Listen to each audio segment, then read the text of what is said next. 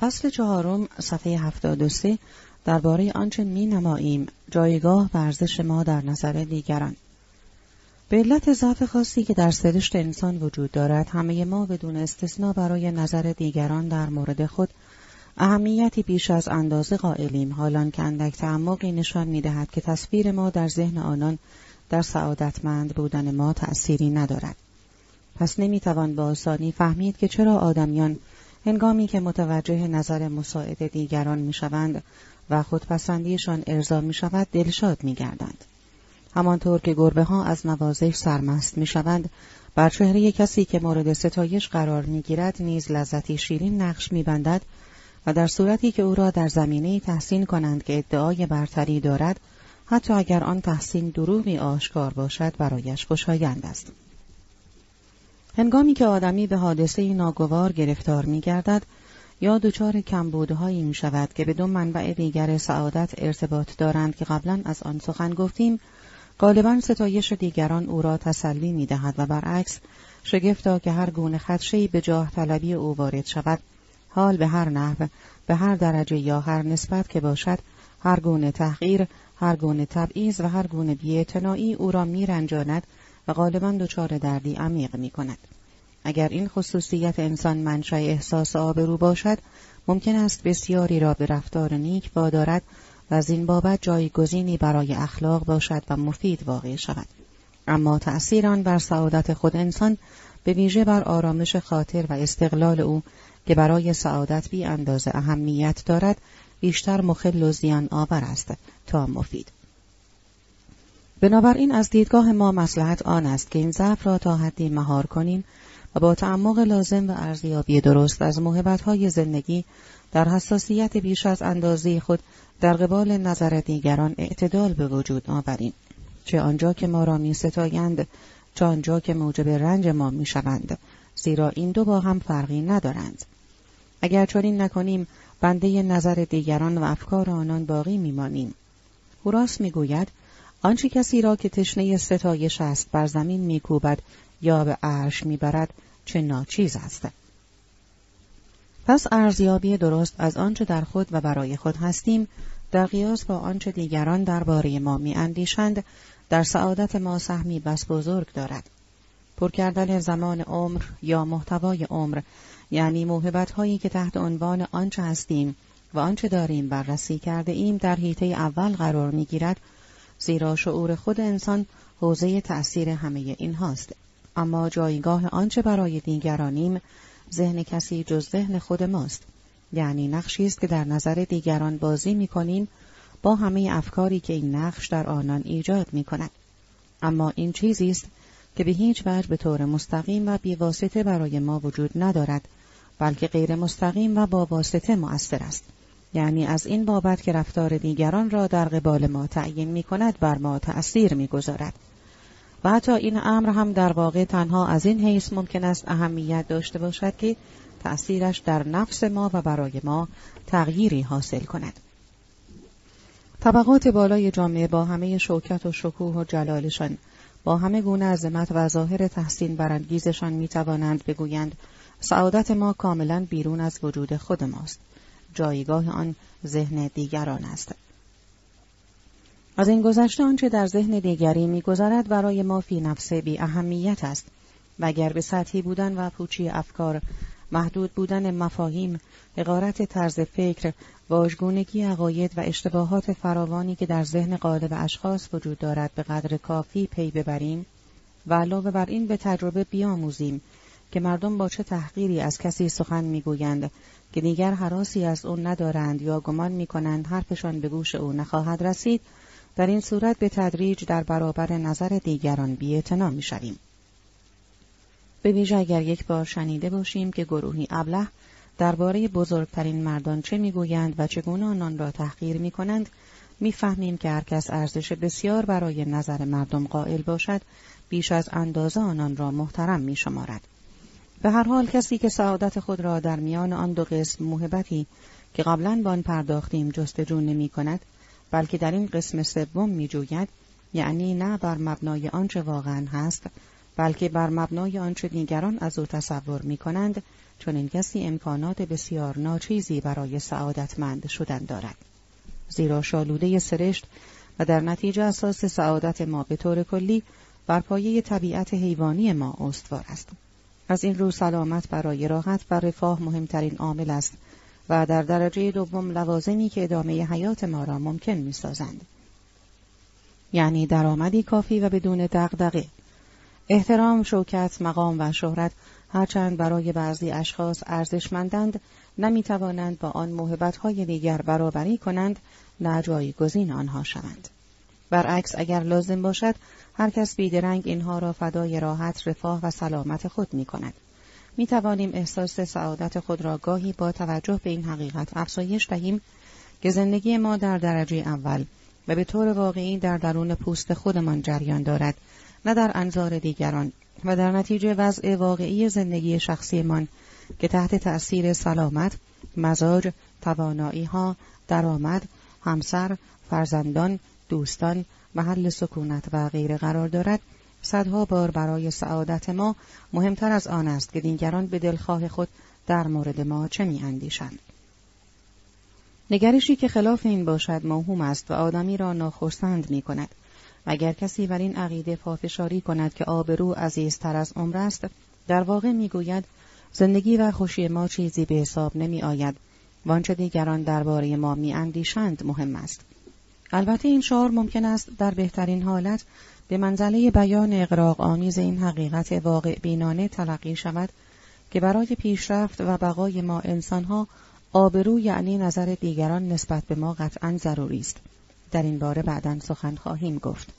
اما وقتی می‌بینیم که هدف غایی تقریباً همه چیزهایی که مردم در طول زندگی با قبول مشقت بیوقفه، پذیرش هزاران خطر، با تحمل سختی و تلاش فراوان در پی آنند، این است که در نظر دیگران ارتقا پیدا کنند، به طوری که نه تنها مقام، عنوان و نشان افتخار، بلکه نیز ثروت و حتی علم و هنر را اساساً و به طور عمده به همین علت دنبال می‌کنند و تنها هدفی که در آن می‌کوشند جلب بیشتر احترام دیگران است، به ما ثابت می‌شود که آدمیان چقدر نادانند.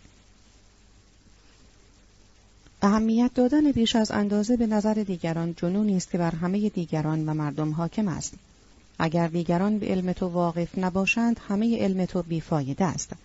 این جنون چه در سرشت ما ریشه داشته باشد، چه حاصل جامعه و تمدن باشد، به هر حال بر همه کردار و رفتار ما تأثیر بیش از اندازه می‌گذارد و دشمن نیکبختی ماست.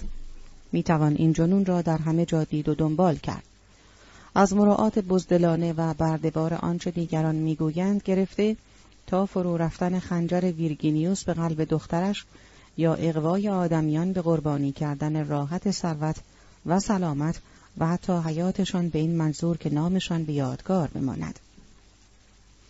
در افسانه رومی ویرگینیوس دختر خود را با خنجر کشت، زیرا آپیوس کلاودیوس دختر را تعقیب کرده و مزاحم او شده بود. تراژدی اثر هانس ساکس لیسینگ در امیلیا گالوتی به موضوع مشابهی پرداخته است.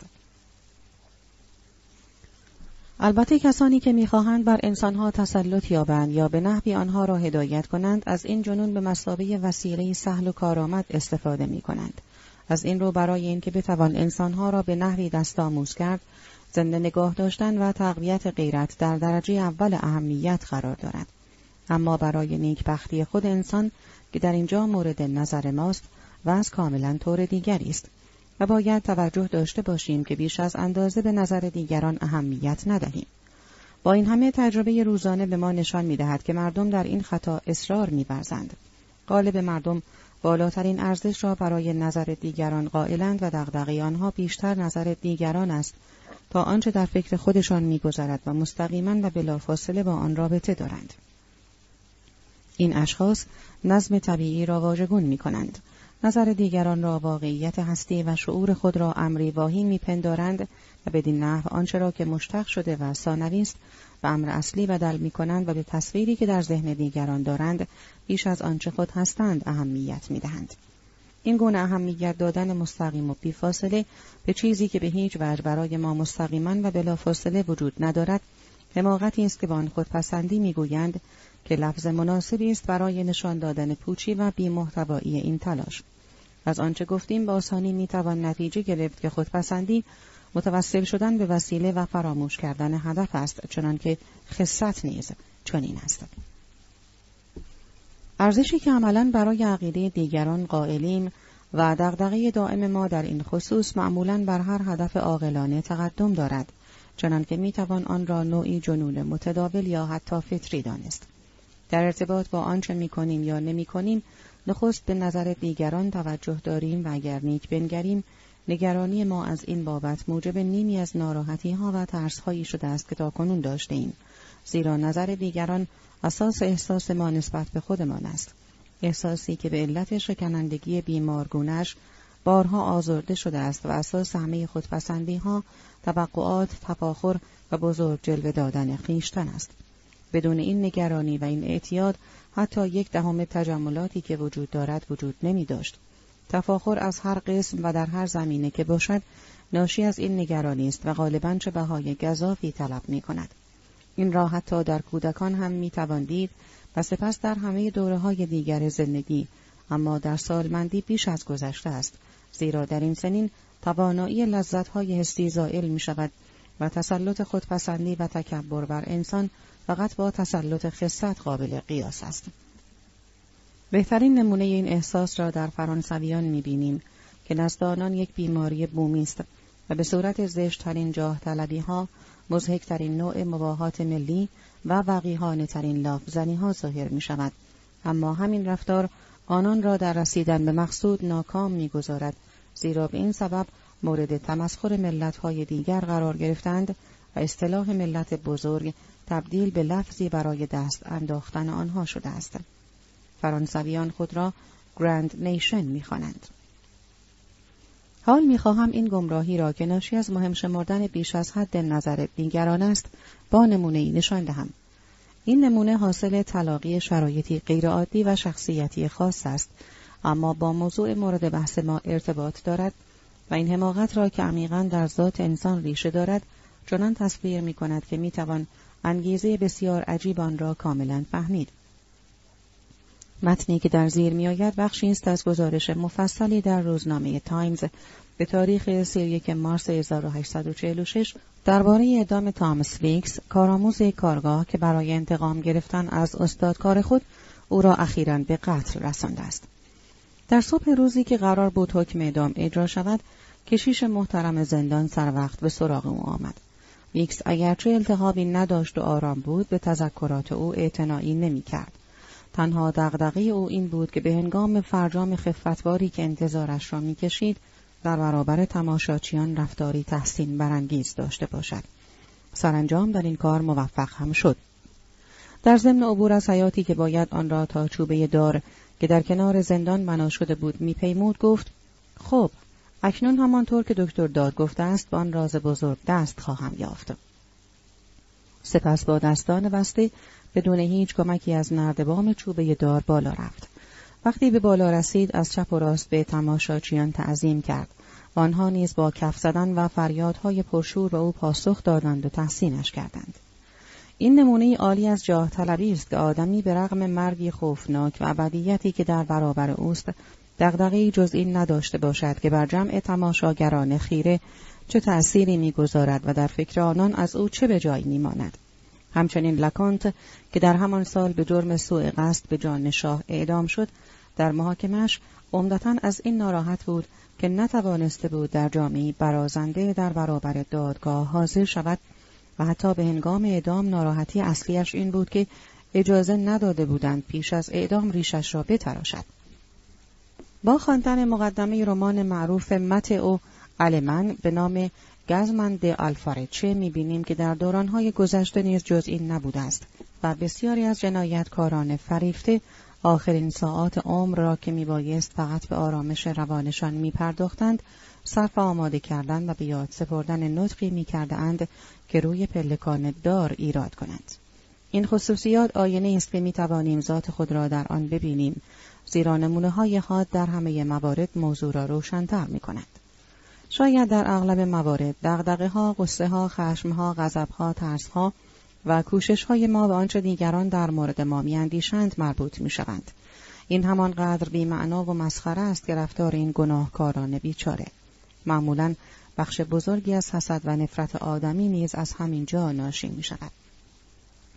شاید هیچ چیز برای سعادت که شالوده آن به طور عمده آرامش روح و رضایت است آنقدر مفید نباشد که بتوانیم این انگیزه را محدود کنیم و مقدار آن را به حدی عاقلانه کاهش دهیم که شاید درصد کوچکی از مقدار فعلی باشد.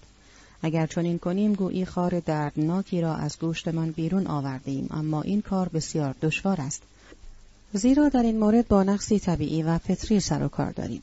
تاسیتوس تاریخ نویس رومی پنجاه و پنج تا صد و شانزده پس از میلاد در این باره میگوید نزد خردمندان هم آرزوی شهرت آخرین اشتیاقی است که زائل می شود.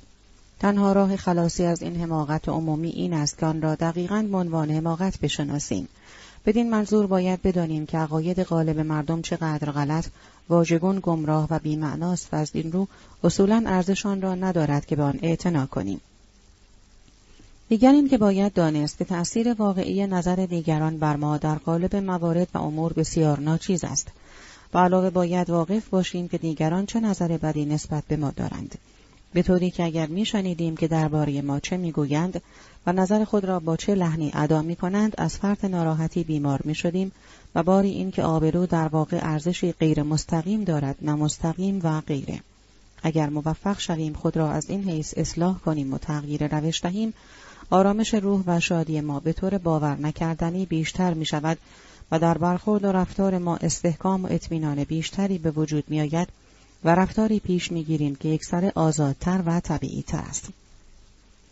تأثیر بسیار خوبی که زندگی منزوی بر آرامش روان ما دارد به طور عمده از این ناشی می شود که زندگی ما را از معرض دید دیگران در امان نگه می دارد و در نتیجه از ملاحظه‌ای که در مورد عقیده دیگران داریم رها می شویم و می توانیم به خویشتن بازگردیم و در عین حال از بسیاری از مصائب واقعی که این کوشش واهی یا به زبان گویاتر این دیوانگی علاج ناپذیر ما را درگیر آن می کند مسون می شویم و می توانیم با توجه بیشتری از موهبت‌های واقعی زندگی برخوردار شویم و با دغدغه کمتری از آنها لذت ببریم. اما همانطور که گفتیم آنچه زیبا و ارزشمند است دشوار به دست می آید. از جنونی که در اینجا وصف آن رفت سه جوانه می روید: جاه طلبی، خودپسندی و غرور. تفاوت میان خودپسندی و غرور در این است که غرور اعتقاد راسخ به ارزش فوق‌العاده خویش در زمینه خاص است، اما خودپسندی خواست ایجاد چنین اعتقادی در دیگران است و معمولاً با این آرزوی نهان همراه است که در نهایت خود نیز بتوانیم به همان اعتقاد برسیم. بنابراین غرور از درون انسان نشأت می‌گیرد و در نتیجه قدردانی مستقیم از خویشتن است، اما خودپسندی کوششی است برای جلب قدردانی از بیرون، یعنی دستیابی غیر مستقیم به قدردانی است. از این رو خودپسندی آدمی را پرگو و غرور کمگو می‌کند. اما فرد خودپسند باید بداند که احترامی را که طالب آن است با سکوت مداوم آسان‌تر و مطمئن‌تر می‌توان به دست آورد تا با سخن گفتن، حتی اگر زیباترین سخنان باشد. آدمی نمیتواند عمدن مغرور باشد، بلکه فقط میتواند تظاهر به غرور کند. اما در این صورت هم مانند کسی که نقشی را ایفا میکند به زودی واقعیتش برملا میگردد، زیرا فقط اعتقاد ثابت و عمیق و تزلزل ناپذیر به امتیازات و ارزش‌های برتر خویش آدمی را مغرور میکند. ممکن است این اعتقاد نادرست باشد یا فقط بر پایه امتیازات بیرونی و قراردادی استوار باشد. با این هم اگر واقعاً و به طور جدی وجود داشته باشد خدشه‌پذیر نیست، زیرا غرور در اعتقاد ریشه دارد و مانند همه انواع شناخت تحت انقیاد ما نیست. وحشتناکترین دشمن آن به عبارت دیگر بزرگترین مانع آن خودپسندی است که در پی تحسین و تمجید دیگران است تا احترام به خویش را بر این شالوده بنا کند، حالان که اساس غرور اعتقادی به خویشتن است که از پیش وجود دارد. غرور دائما مورد سرزنش و تقبیح قرار می‌گیرد، اما گمان می‌کنم این کار را کسانی می‌کنند که خود دلیلی برای مغرور بودن ندارند. اگر بی‌شرمی و حماقت اکثر انسان‌ها را در نظر بگیریم، به این نتیجه می‌رسیم که کسی که دارای هر گونه برتری است، باید تفاوت خود و دیگران را مد نظر داشته باشد تا دیگران آن را به کلی فراموش نکنند. زیرا اگر چنین کسی از روی پاکی و خوشقلبی امتیازات خود را نادیده بگیرد و با آنان طوری بیامیزد که گویی در ردیف آنهاست باور می‌کنند و با او مانند همسنخ خویش رفتار می‌کنند. این نکته را به ویژه به کسانی توصیه می‌کنم که دارای بالاترین مزیت، یعنی مزیت واقعی هستند که عبارت است از خصوصیات برتر شخصیتی. زیرا این گونه مزیت مانند مدال افتخار و عنوان نیست که مردم آن را دائم ببینند یا درباره‌اش بشنوند و فراموشش نکنند. وگرنه مکرر خواهید دید که سفیه به عاقل آموزش می‌دهد.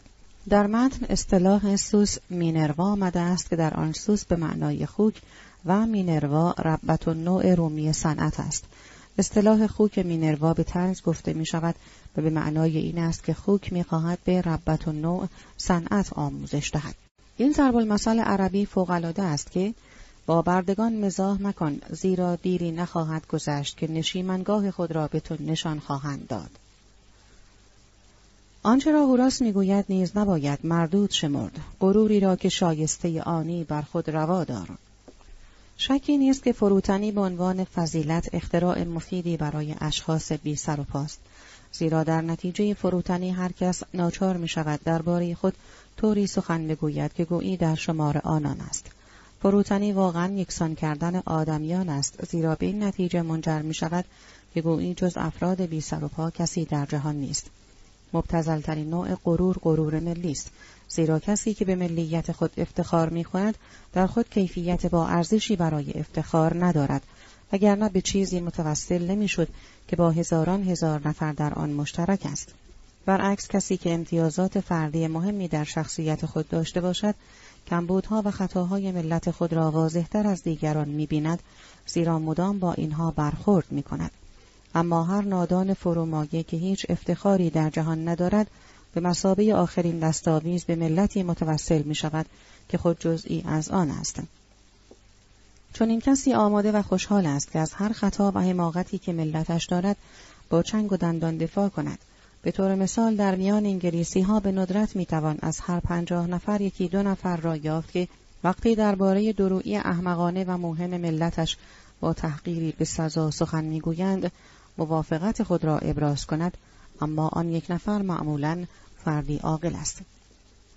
آلمانی‌ها فاقد غرور ملی اند و این نشانه صداقتی است که به آن شهرت دارند، اما کسانی در میان آنان که برخلاف اکثریت غرور ملی نشان می‌دهند و به طرز خنده‌آوری تظاهر به غرور ملی می‌کنند، کسانی مانند دموکرات‌ها و دوچه بوردرها به معنای برادران آلمانی و گروهی ملیت پرست عوام فریبانی هستند که به منظور اقوای مردم به آنان تملق میگویند. باید تذکر داد که شوپنهاور این عبارات را نیم قرن پیش از آن که ایدئولوژی ناسیونالیسم در آلمان پا بگیرد نگاشته است. در آن زمان واقعیت داشته است. آنچه مسلم است این است که خود شوپنهاور از کوتاه‌فکری‌های ناسیونالیستی کاملا مبراست. میگویند آلمانی‌ها باروت را اختراع کردند، اما درباره این مطلب شک دارم. لیشتنبرگ، فیزیکدان و نویسنده آلمانی، از هزار و هفتصد و چهل و دو تا نود و نه از روشنگران بزرگ آلمان بوده که به ویژه طنزنویسی و کلمات قصارش معروف است، میپرسد چرا کسی که میخواهد خود را به ملتی منتسب کند که به آن تعلق ندارد، خود را به عنوان آلمانی معرفی نمی‌کند، بلکه ادعا می کند که فرانسوی یا انگلیسی است. به هر حال شخصیت بسیار مهمتر از ملیت است و سزاوار است که هزار بار بیشتر مورد توجه قرار گیرد. خصوصیات ملی به توده مردم مربوط می شود. لذا ممکن نیست که با صداقت مورد تمجید و تحسین قرار گیرد. اما کوتاه‌فکری، انحراف و بدی در هر کشور به صورت خاصی ظاهر می شود که نام آن خصوصیت ملی است. هنگامی که از ملتی دل زده می شویم، به تحسین ملتی دیگر می پردازیم تا زمانی که از این یک هم دل زده شویم. هر ملتی ملت‌های دیگر را به تمسخر می گیرد و همه حق دارند. چنان که در بالا گفتم موضوع این فصل، یعنی آنگونه که خود را در جهان می نمایانیم یا به عبارت دیگر آنچه در انظار دیگران هستیم، به آبرو، مقام و شهرت تقسیم می شود. اگرچه مقام در نظر توده عامی و مردم بی‌فرهنگ بسیار پر اهمیت است و فواید آن در دستگاه دولت فراوان، میتوان در اینجا بحثان را در چند جمله به پایان رساند. مقام صرفاً اعتبار عرفی دارد. به عبارت دیگر ارزشی ساختگی است. بنابراین تأثیرش کسب احترام ظاهری است و همه این نمایش مضحک برای توده مردم است. مدال افتخار صفحه‌ای است که به نام عقیده عمومی کشیدند. ارزشان به اعتبار صادر کننده آن وابسته است.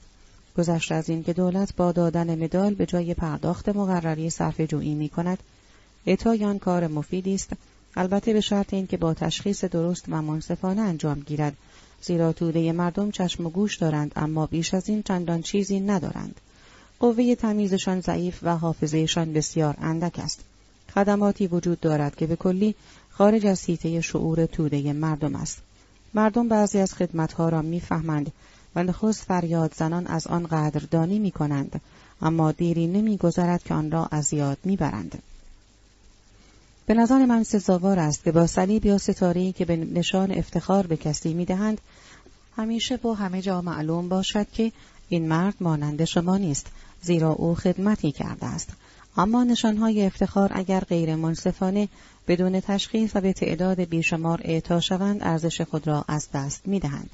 بنابراین امیران باید در اعطای آن همانقدر محتاط باشند که هر بازرگان به هنگام امضای سفته احتیاط می کند. حک کردن عبارت برای خدمات برجسته روی نشان افتخار حشو قبیح است، زیرا مدال افتخار باید برای خدمات برجسته اعطا شود. این امر بدیهی است. بحث آبرو بسیار مفصلتر و مشکلتر است. پیش از هر چیز باید آبرو را تعریف کنیم. اگر بگوییم آبرو وجدان بیرونی است و وجدان آبروی درونی، شاید بعضی‌ها این تعریف را بپسندند، اما این تعریف بیشتر از آن که روشن و دقیق باشد، تعریفی درخشان است. بنابراین ترجیح می‌دهم بگویم آبرو از حیث عینی عقیده دیگران در خصوص ارزش ماست و از نظر ذهنی بیم ما از عقیده دیگران است. بیم از عقیده دیگران برای کسی که آبرو دارد از حیث تأثیر بسیار مفید است، اگرچه این تأثیر به هیچ وجه تأثیری اخلاقی نیست.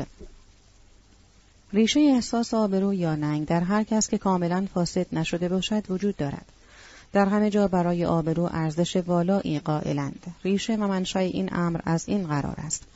انسان به تنهایی توانایی چندانی ندارد و مانند رابینسون کروزو در جزیره متروک به سر میبرد. انسان فقط در جمع دیگران واجد ارزش است و از عهده بسیاری از کارها برمیآید. به محض اینکه شعورش آغاز به رشد می‌کند، به این امر آگاه می‌شود و به زودی در او این خواست ایجاد می‌گردد که عضوی مفید در جامعه انسانی شمرده شود، عضوی که قادر است در حد توان و وظیفه مؤثر باشد و بر این مبنا حق داشته باشد در امتیازات جامعه انسانی سهیم گردد. حال برای اینکه انسان عضو مفیدی از جامعه باشد، باید اولاً با آنچه از هر کس در همه جا توقع دارند عمل کند و ثانیاً آنچه را که در جایگاه خاص وی از او انتظار دارند برآورده کند. اما به زودی در می‌یابد که مفید بودن او به این بستگی ندارد که در مورد خود چه می‌اندیشد، بلکه دیگران در مورد او چه می‌اندیشند. تلاش شدید او برای جلب نظر مساعد دیگران و ارزشی که برای آن قائل است از اینجا ناشی می‌شود. این هر دو با احساسی که از آغاز در نهاد نوع بشر است پدیدار می‌گردند که آن را احساس آبرومندی یا از دیدگاهی دیگر احساس شرم می‌نامند. همین احساس است که وقتی آدمی می‌پندارد که در چشم دیگران تنزل یافته است، موجب می‌شود که گونه‌هایش سرخ شود، حتی اگر بداند که بیگناه است، یا حتی وقتی کوتاهی او مربوط به امری باشد که به اجبار نبوده بلکه داوطلبانه انتخاب کرده است. از سوی دیگر هیچ چیز در زندگی آنقدر به او پشتگرمی نمی‌دهد که یقین حاصل کند یا مجدداً مطمئن شود که دیگران به او نظر مساعد دارند، زیرا این یقین به معنای آن است که همه به اتفاق از او حفاظت می‌کنند و به او یاری می‌رسانند و این امر در مقابله با مصائب زندگی دژی بسیار مستحکم‌تر از آن است که خود می‌تواند برای خویش بسازد. بر مبنای روابط گوناگونی که آدمی با دیگران دارد و از حیث اعتماد یعنی نظر مساعدی که به او دارند، میتوان چندین نوع آبرو را از یکدیگر متمایز کرد. این روابط به طور عمده عبارتند از مال من و مال تو، حقوق فردی، سپس تعهدات گوناگون نسبت به یکدیگر و سرانجام روابط جنسی. هر یک از این سه نوع رابطه به ترتیب با سه نوع آبروی زیر تطابق دارند: آبروی شهروندی، آبروی رسمی یا شغلی و آبروی جنسی که هر کدام از اینها باز انواع مختلفی دارد. گسترده ترین هیته متعلق به آبروی شهروندی است. بر این فرض بنا شده است که به حقوق هر کس بی قید و شرط احترام بگذاریم و بنابراین هرگز از ابزارهای غیر منصفانه یا از نظر قانونی غیر مجاز به نفع خود استفاده نکنیم. این نوع آبرو شرط لازم روابط متقابل میان آدمیان است و در اثر تنها یک عمل که به وضوح و شدت مخالف این روابط باشد به باد می رود. همچنین در اثر هر مجازات قانونی، البته به این شرط که منصفانه باشد. آبرو در غایت بر شالوده این اعتقاد استوار است که خصوصیات اخلاقی فرد تغییر ناپذیرند. فقط یک عمل بد دلالت بر این دارد که به محض این که فرد در همان شرایطی که عمل بد را انجام داده است قرار گیرد، به علت آن خصوصیت اخلاقی باز هم همانطور رفتار خواهد کرد. نحوی استفاده از کلمه کاراکتر در زبان انگلیسی که به معنای خوشنامی، حیثیت و آبروست مؤید این نظر است. درست به همین علت آبروی رفته باز نمی گردد مگر اینکه اشتباهی مانند افترا یا سوء تعبیر موجب آن شده باشد. از این رو قوانینی علیه تهمت، حدک حرمت و اهانت وجود دارند، زیرا اهانت فحاشی صرف افترایی است خلاصه شده بی آنکه دلیلی برای آن ذکر شده باشد. این معنا را می توان با عبارت یونانی اهانت، افترای خلاصه شده است، به خوبی بیان کرد که این عبارت نقل قول کسی نیست. صفحه هشتاد و هشت. واقعیت این است که وقتی کسی به دیگری اهانت می کند نشان می دهد که هیچ حرف درست و واقعی ندارد که علیه او بیان کند، وگرنه علت آن را بیان می کرد و با خیال آسوده نتیجه گیری را به شنوندگان وامی گذاشت. اما برعکس نتیجه را عرضه می کند و از ارائه مقدماتی که به آن نتیجه منجر شده است در می ماند، به این امید که مردم بپندارند به منظور کوتاهی سخن چنین کرده است. آبروی شهروندی نام خود را از طبقه متوسط یا بورژوا گرفته است، اما در همه طبقات بدون تفاوت اعتبار دارد و حتی بالاترین طبقات نیز از آن مستثنا نیستند. هیچ کس نمیتواند به آن بی‌اعتنا باشد و امری بسیار جدی است که در مورد آن باید از سهل‌انگاری پرهیز کرد. کسی که نقض عهد و امانت کند اعتماد دیگران را برای همیشه از دست می‌دهد. فرقی نمی‌کند که چه کسی باشد و چه می‌کند. ثمره تلخی که این زیانکاری دارد جبران ناپذیر است. آبرو از بابتی ماهیت سلبی دارد و شهرت برعکس آن ماهیتی ایجابی، زیرا آبرو در نظر مردم صفت خاصی نیست که در انحصار فرد خاصی باشد، بلکه شامل خصوصیاتی است که طبق قاعده نباید کسی فاقد آن باشد. معنای این حرف فقط این است که فرد آبرومند انسانی استثنایی نیست، حالان که فرد مشهور استثنایی است. از این رو شهرت را باید کسب کرد، اما آبرو را فقط نباید از دست داد. پس فقدان شهرت گمنامی است، یعنی امری سلبی، اما فقدان آبرو ننگ است، یعنی امری ایجابی. اما این سلبی بودن را نباید با منفعل بودن مشتبه کرد، زیرا آبرو ماهیتی کاملا فعال دارد. این خصوصیتی است که فقط از عمل صاحبان، یعنی از آنچه می کند و نمی کند، ناشی می شود و هیچ ارتباطی به آنچه دیگران می کنند و اتفاقاتی که برایش می افتد ندارد. آبرو چیزی است که فقط به خود ما بستگی دارد. چنان که به زودی خواهیم دید، تفاوت ممیزه آبروی واقعی از آبروی دروغین شوالیه ها همین است. تنها سلاحی که آبرو را از بیرون مورد حمله قرار می دهد افتراست و تنها پادزهر آن نشان دادن بطلان آن در برابر جمعی به تعداد مناسب و افشای مفتری است. احترامی که برای سالمندان قائلند بر این مبناست که در طول عمر خود توانستند آبروی خود را حفظ کنند، حالان که در مورد جوانان فرض بر این است که آبرویشان را حفظ خواهند کرد. اما این امر هنوز به اثبات نرسیده است و در واقع مانند وام اعتباری است که از پیش به آنان می‌دهند، زیرا نه طول عمر ذاتاً دلیل کافی برای احترام جوانان به سالمندان است، احترامی که همگان خواستار آنند، زیرا بعضی از حیوانات بسیار طولانی تر از آدمیان زندگی می کنند، نه تجربه که صرفاً باعث شناخت بیشتر از روند جهان می گردد. ضعف پیری بیش از آن که موجب احترام شود، مراقبت و ملاحظه را طلب می کند، اما شگفت‌آور این است که احترام به موی سفید مادرزاد، یعنی واقعاً غریزی است. چین و چروک که نشان بسیار مطمئنتری برای سالمندی است، به هیچ وجه جلب احترام نمی کند. هیچ کس از احترام به چین و چروک سخن نمی گوید، اما احترام به موی سپید متداول است. ارزش آبرو فقط با واسطه است، زیرا چنان که در آغاز این فصل توضیح دادم، نظر دیگران در مورد ما اگر اصلاً تأثیری به حال ما داشته باشد، فقط آنقدر برایمان اهمیت دارد که رفتار آنان را در قبال ما تعیین می کند و فقط تا زمانی که با آنان زندگی می کنیم یا سر و کار داریم.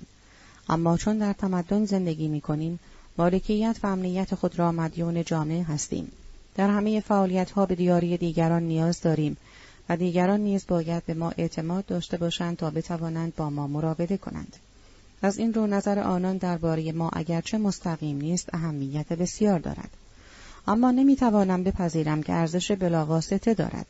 سیسرون نیز با این عقیده موافق است. او می نویسد دیوگنس و کریپوس گفتند که خوشنامی برای ما فوایدی دارد، وگرنه حتی این ارزش را نداشت که در راه رسیدن به آن کوچکترین زحمتی را بر خود هموار کنیم.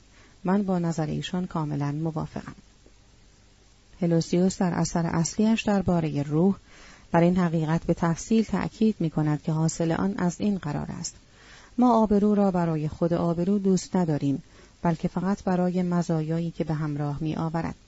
و چون ارزش وسیله هرگز بیشتر از ارزش هدف نیست، این شعار که آبرو عزیزتر از جان است اغراق آمیز است. تا اینجا درباره آبروی شهروندی. آبروی رسمی عبارت از عقیده دیگران است درباره این که آیا آدمی برای سمت خود واقعاً واجد همه خصوصیات لازم هست، آیا در همه موارد وظایف شغلی خود را به وقت انجام می دهد یا نه. هرچه دامنه تأثیر و وظایف کسی در دولت بیشتر باشد، یعنی هرچه سمت او بالاتر و نفوذ او بیشتر باشد، دیگران باید به توانایی‌های فکری و خصوصیات اخلاقی او که او را لایقان سمت می کند اعتقاد بیشتری داشته باشند.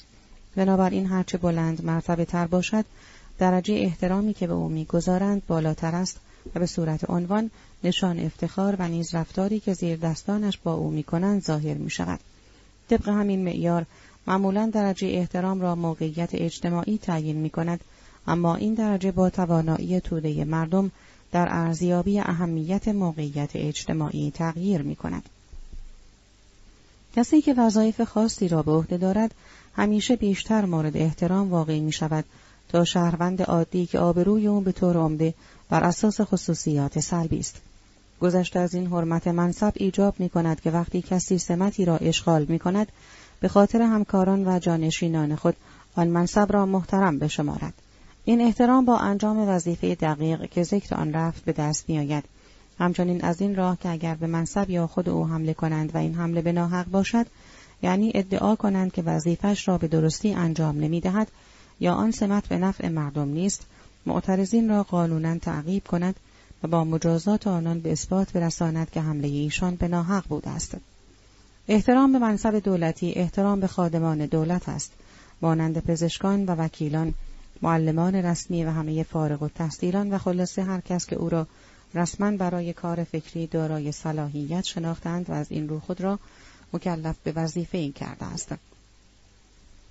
در یک کلام احترام به همه کسانی که وظیفه رسمی را به عهده گرفتند، احترام به سربازان و افسران سپاه نیز جز این مقوله است و عبارت از این است که کسی خود را به دفاع از میهن مشترک موظف کند، یعنی واجد صفات لازم برای این وظیفه باشد که شامل جرأت، شهامت، نیرو، آمادگی جدی برای دفاع از میهن تا سرحد مرگ می گردد. به طور کلی به این معناست که پرچمی را که زمانی به آن سوگند خورده است در هیچ شرایطی ترک نکند. در اینجا از احترام به مقام به معنای وسیع‌تری از آنچه متداول است استفاده کردم، یعنی احترام شهروندان به خود منصب، نه فقط به فردی که در سمت دولتی است. گمان می‌کنم برای بحث درباره آبروی جنسی نگاهی دقیق‌تر به موضوع و بررسی پایه و ریشه آن ضروری باشد. آنچه خواهم گفت در این حال مؤید این نظر است که اساس هر گونه آبرو در نهایت فایده بردن آن است. آبروی جنسی طبق ماهیت طبیعی آن به آبروی زنان و آبروی مردان تقسیم می‌شود و در هر دو طرف یک روحیه همبستگی گروهی یا اسپریت د کروپس وجود دارد که هر دو گروه به خوبی به آن آگاهند. از این دو آبروی زن اهمیت بسیار بیشتری دارد، زیرا در زندگی زن رابطه جنسی امر عمده را تشکیل می‌دهد. آبروی زنانه در نظر عموم عبارت از این است که دختر پیش از ازدواج خود را تسلیم مردی نکرده باشد و زن به شوهرش وفادار باشد. اهمیت این نظر از این قرار است: زن از مرد همه چیز می‌خواهد، یعنی انتظار دارد که آرزوها و نیازهایش تماماً برآورده شوند. اما مرد در درجه اول و بلافاصله از زن فقط یک چیز را می‌خواهد. از این رو باید توافقی بر این مبنا صورت می‌گرفت که در صورتی که مرد مسئولیت همه نیازهای زن و کودکان مشترکشان را به عهده گیرد، با آن یک خواست خود دست یابد. رفاه جنس زن بر پایه این توافق بنا شده است. برای تحقق بخشیدن به این توافق باید زنان متحد باشند و همبستگی گروهی نشان دهند. پس به منزله جبهه متحد و یکپارچه در برابر دشمن مشترک که جنس مرد باشند می ایستند که در اثر برتری طبیعی نیروهای بدنی و ذهنیش مالک همه موهبت‌های زمینی است. جنس مرد باید مغلوب و تسخیر شود تا زنان بتوانند به موهبت‌های زمینی دست یابند و آنها را از آن خود کنند.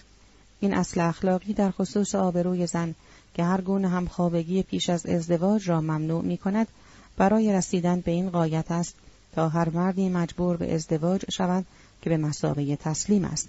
از این راه همه افراد جنس زن به طور کلی تأمین می‌شوند. اما فقط با نظارت سختگیرانه می‌توان به طور کامل به این اصل اخلاقی دست یافت. از این رو زنان با روحیه همبستگی گروهی مراقب رعایت این اصل در میان اعضای جنس خودند. بنابراین هر دختری که با همخوابگی پیش از ازدواج به جنس زن در کل خیانت ورزیده باشد، طرد می شود و داغ ننگ می خورد. زیرا اگر این عمل عمومی شود، باعث نابودی رفاه جنس زن می گردد. پس آبرویش می ریزد. هیچ زنی نباید از آن پس با او معاشرت کند، مانند کسی که مبتلا به طاعون است از او پرهیز می کند. زن زناکار نیز چنین سرنوشتی دارد، زیرا پیمان به انقیاد در آوردن مرد را زیر پا گذاشته است و با نمونه‌ای که عرضه می کند موجب می شود که مردان از تن دادن به ازدواج بترسند، حالان که سعادت جنس زن در کل بر پایه این پیمان استوار است. اما زن زناکار به علت شکستن پیمان و خیانت ورزیدن، علاوه بر آبروی جنسی، آبروی شهروندی خود را نیز از دست می دهد. و همین علت با اصطلاح دختر سقوط کرده، جرم دختران را تخفیف می دهند و مردی که دختری را اغفال کرده است، می تواند با ازدواج کردن با او آبروی رفته او را احیا کند. اما اصطلاح زن سقوط کرده وجود ندارد. اگر آن زن طلاق هم بگیرد، مردی که با او زنا کرده است نمی تواند آبروی او را احیا کند. حال وقتی در اثر این بینش روشن دریافتیم که این روحیه همبستگی گروهی که مفید و حتی ضروری است، با سنجیدگی و دوراندیشی بر پایه منافع بنا شده است و اساس آبروی زن را تشکیل می‌دهد، می‌توانیم اهمیت فوق‌العاده آن را برای رفاه زنان درک کنیم. اما این آبرو چیزی جز ارزش نسبی ندارد و نمی‌توانیم ارزشی مطلق که فرای زندگی و اهداف آن باشد برایش قائل شویم. از این دیدگاه رفتار تصنعی لوکرسیا و ویرگینیوس را که به سطح مضحکه غم‌انگیز تنزل می‌یابد نمی‌توان ستود. از این رو به طور مثال از پایان نمایشنامه امیلیا گالوتی چنان برآشفته می‌شویم که تئاتر را با رنجیدگی خاطر ترک می‌کنیم. اما به رغم اخلاق رایج جنسی، نمی‌توانیم از احساس همدردی با کلارا در نمایشنامه اگمونت خودداری کنیم. در افسانه رومی، لوکرسیا همسر زیبا و عفیف لوسیوس تارکینوس کولاتینوس بوده است. پس از آنکه سکستوس تارکینیوس عفت او را لکه‌دار می‌کند، لوکرسیا خود را می‌کشد. این واقعه باعث سقوط امپراتوری می‌شود. در قرون وسطی لوکرسیا را در شمار نه قهرمان بزرگ می‌شناختند. نقاشان و مجسمه‌سازان بسیاری پس از رنسانس داستان او را به تصویر کشیدند. طبق افسانه رومی، ویرگینیوسی که از شهروندان روم دختر خود ویرگینیا به معنای باکره را هنگامی که آپیوس کلادیوس قصد اغفال او را داشته است به قتل می‌رساند. موضوع نمایشنامه امیلیا گالوتی اثر لسینگ نیز همین است. اگمونت، تراژدی گوته که بتهوون بر مبنای آن اوورتوری را تصنیف کرده است، قهرمان داستان کنت اگمونت فون گور که در قرن شانزدهم در بروکسل میزیسته، و در جنبش مقاومت هلندی‌ها بر ضد اسپانیایی‌ها رهبری را به دست گرفته بود، توسط اسپانیایی‌ها زندانی و به مرگ محکوم می‌شود. معشوقه او کلارا بیهوده می‌کوشد تا مردم شهر را به قیام و نجات ایگموند برانگیزد. هنگامی که می‌فهمد نجات ایگموند ممکن نیست، خود را مسموم می‌کند. کلارا در صحنه آخر به منزله تمثیل آزادی به خواب ایگموند می‌آید و تاج افتخار را به او اهدا می‌کند. آنطور که غالب مردم درباره اصولی که برای آبروی زن معتبر است اغراق می‌کنند، به این معناست که هدف آن را فراموش کرده و به وسیله گرویدند. زیرا اغراق در اخلاق جنسی مطلق دانستن ارزش آن است، حالان که بیش از هر نوع آبروی دیگر ارزشی نسبی دارد. به نظر من ارزش آن حتی صرفاً عرفی و قراردادی است. تایید این نظر را در نوشته‌های توماسیوس می‌یابیم که می‌نویسد: تقریباً در همه کشورها و دورانها تا زمان اصلاحات مذهبی لوتر، همزیستی غیر شرعی زن و مرد از لحاظ قانونی مجاز بوده و به رسمیت شناخته می شده است و در این نوع رابطه معشوق آبرو داشته است، چه رسد به میلیتا در بابل، هرودوت و جز اینها. کریستیان توماسیوس هزار و ششصد و پنجاه و پنج تا هزار و هفتصد و بیست و هشت استاد حقوق و فلسفه و از پیشگامان روشنگری در آلمان که پس از اختلاف نظر با استادان بنیادگرای علوم الهی و حقوقدانان محافظه کار از کار استادی دانشگاه برکنار شد. از کارهای با ارزش او تبیین تمایزات فلسفی میان اخلاق و حقوق است. البته گاهی شرایطی در زندگی مدنی وجود دارد که شکل ظاهری زناشویی را ناممکن می‌سازد، به ویژه در کشورهای کاتولیک که طلاق در آنها وجود ندارد. به نظر من مردان طبقه حاکم در همه جا اگر به جای اقدام به ازدواج مورگاناتیک معشوقه می گرفتند، از حیث اخلاقی رفتار بسیار بهتری داشتند. زیرا اخلافی که از این ازدواج به وجود می آیند، ممکن است زمانی پس از مردن اخلاف قانونی آنان ادعای وراثت کنند. مورگاناتیک ازدواجی بوده است میان مردان طبقه اشراف و زنان طبقات پایین، تا سال هزار و نهصد و هجده و طبق قانون زنان و فرزندان حاصل از این ازدواج از حقوق طبقه اشراف و حق ارث محروم بودند. رسم این بوده است که مرد پس از شب زفاف هدیه‌ای به زن می‌داده است و وجه تسمیه این ازدواج در زبان لاتینی هم همین رسم است. هرچند این اتفاق بعید به نظر می‌رسد، ممکن است چنین ازدواجی موجب جنگ داخلی شود.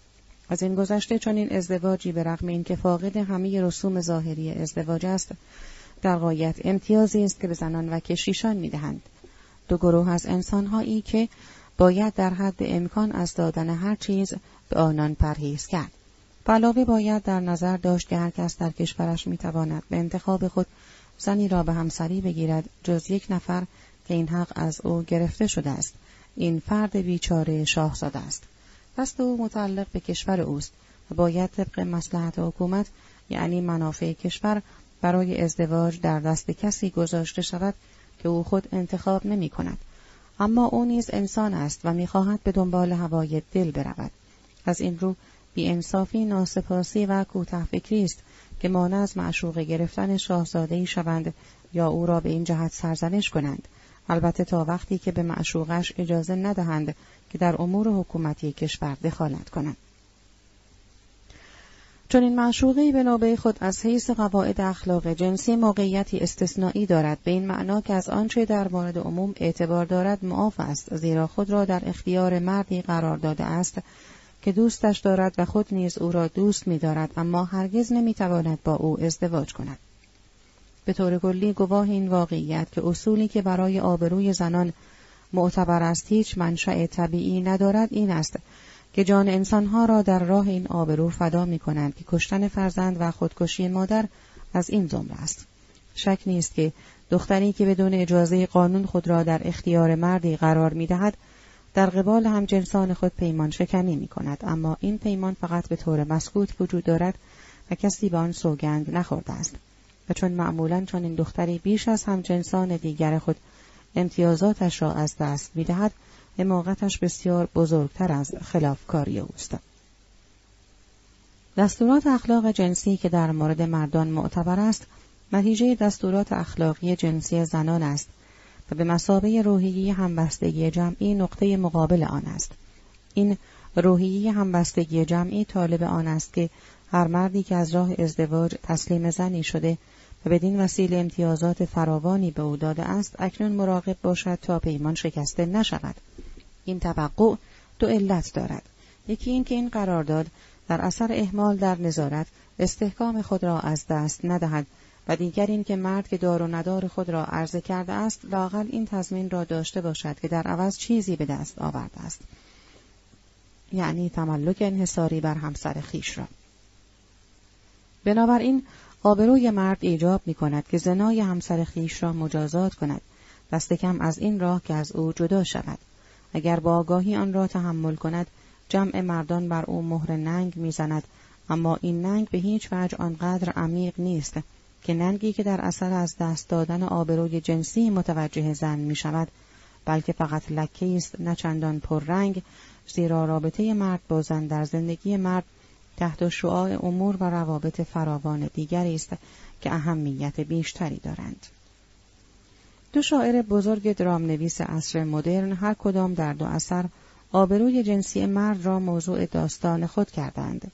شکسپیر در اوتلو و در افسانه زمستان و کالدرون در پزشک و آبروی او و انتقام پنهانی در ازای افترای پنهانی. ضمناً باید متذکر شد که حفظ این آبرو فقط مستلزم مجازات زن است. مجازات مردی که با او رابطه داشته است کاری است مضاف بر آنچه لازم است.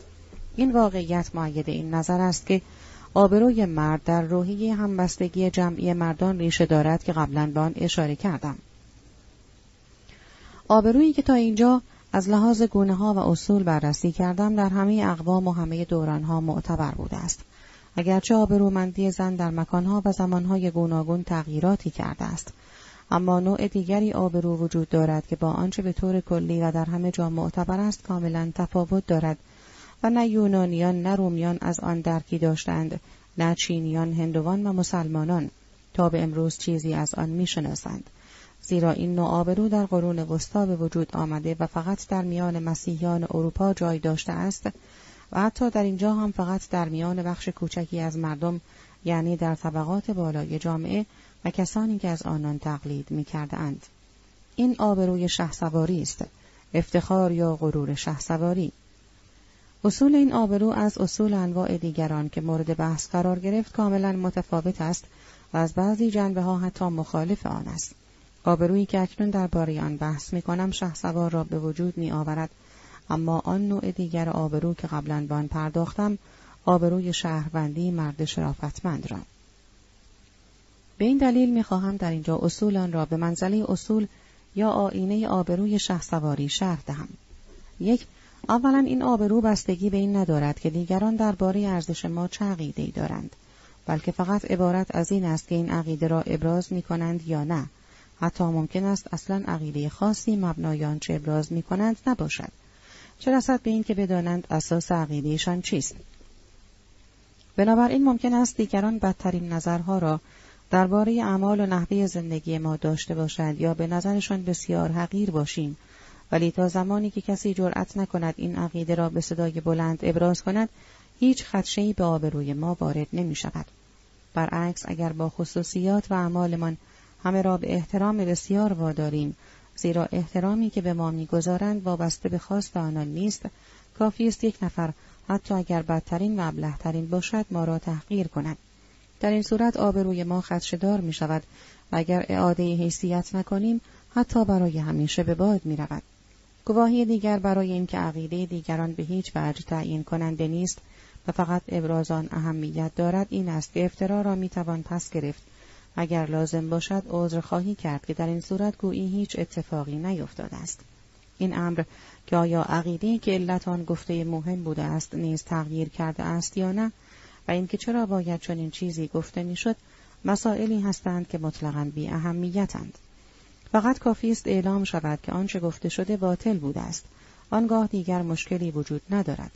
بنابراین در اینجا هدف آن نیست که احترامی را که استحقاق آن را دارند به دست آورند، بلکه هدف این است که احترام را به زور بگیرند. دو، ثانیاً آبروی مرد یا شهسوار وابسته به این نیست که چه می‌کند، بلکه به این که چه رنجی می کشد و با چه موانعی مقابله می کند.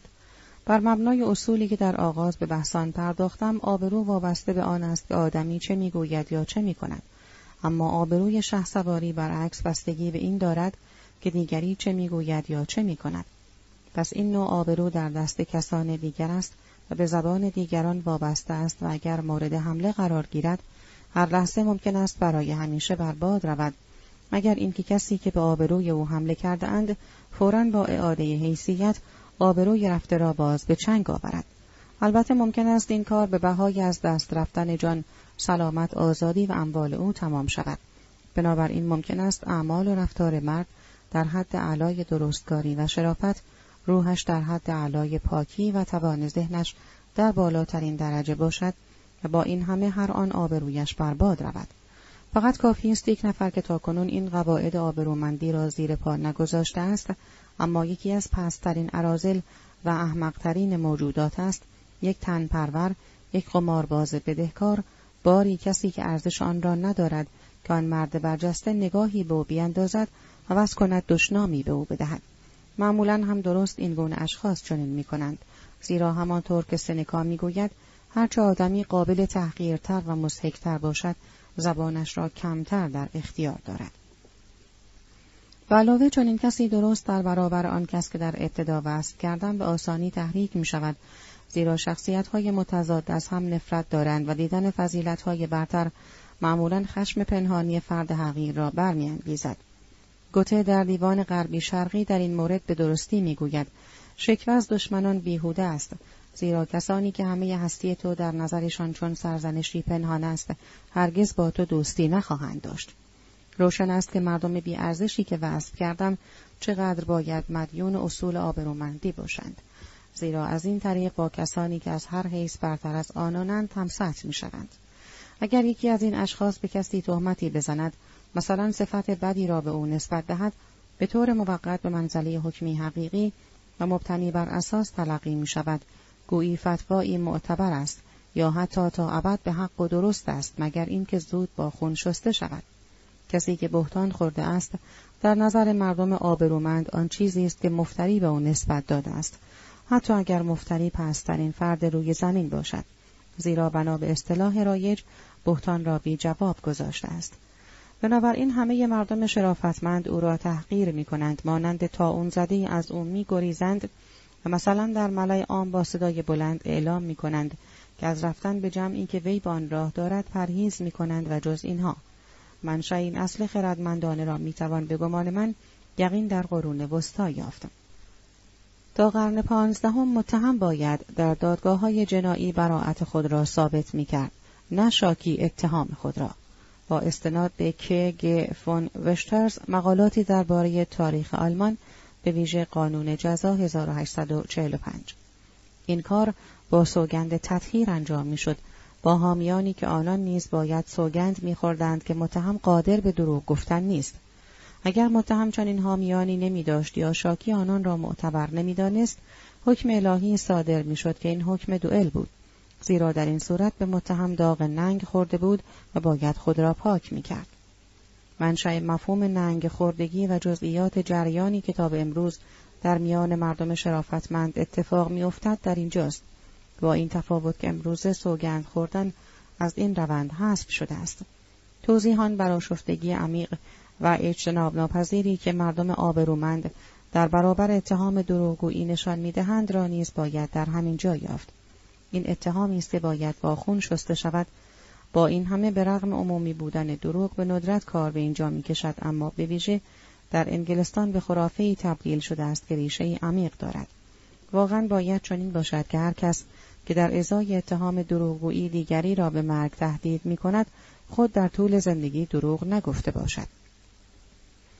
واقعیت این است که در محاکمات جنایی قرون وسطا شکل کوتاه‌تر این بود که متهم به شاکی پاسخ می‌داد: این گفته تو دروغ است، و به دنبال آن بلافاصله تصمیم‌گیری به حکم الهی واگذار می‌شد.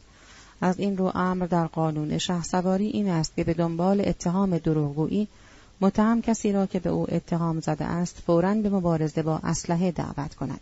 این درباره اتهام.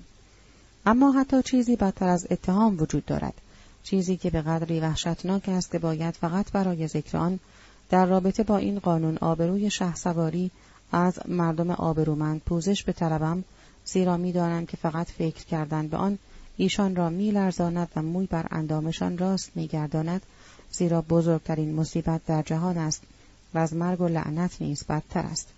ممکن است کسی زبانم لال به کس دیگری سیلی یا ضربه‌ای بزند.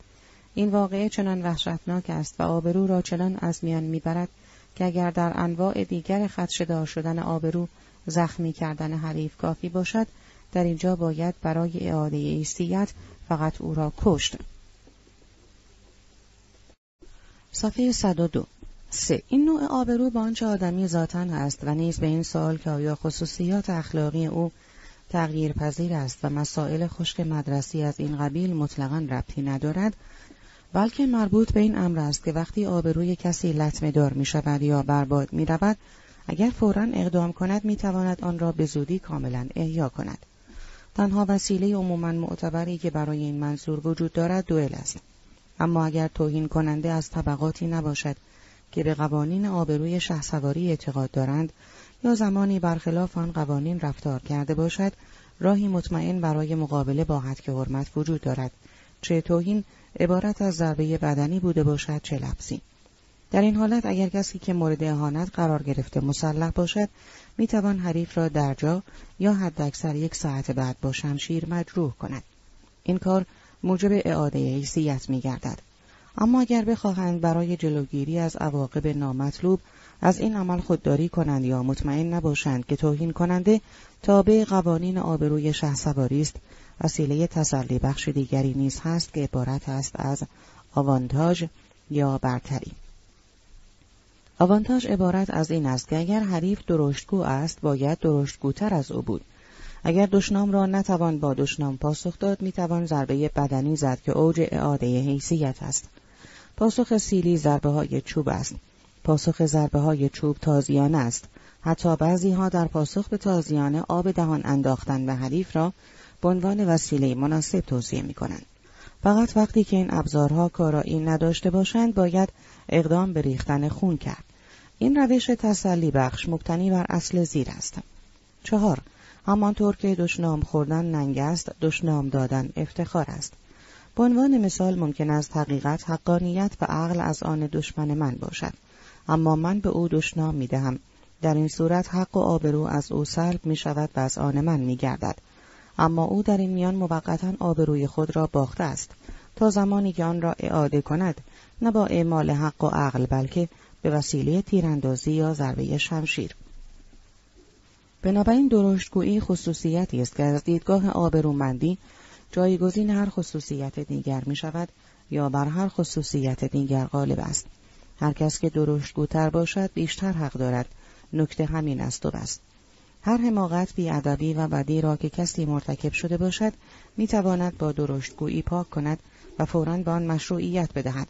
اگر در بحثی یا گفتگویی دیگری در موضوعی بیشتر از ما مطلع باشد، عشق بیشتری به حقیقت نشان می دهد، حکمش درست‌تر باشد و فهم بیشتری داشته باشد، یا به طور کلی برتری ذهنی خود را نمایان کند به طوری که ما را تحت شعاع قرار دهد، می توانیم همه این برتری‌های حریف و بیمایگی برملا شده خود را در یک لحظه از میان برداریم و با توهین و درشتگویی برتری را از آن خود کنیم.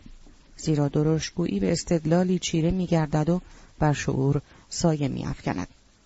بنابراین مثلا اگر حریف به دشنام ما اعتنا نکند و با دشنامی شدیدتر آن را پاسخ نگوید و در نتیجه وارد مسابقه شرافتمندانه آوانتاژ نشویم، پیروز شده ایم و آبرو از آن ماست.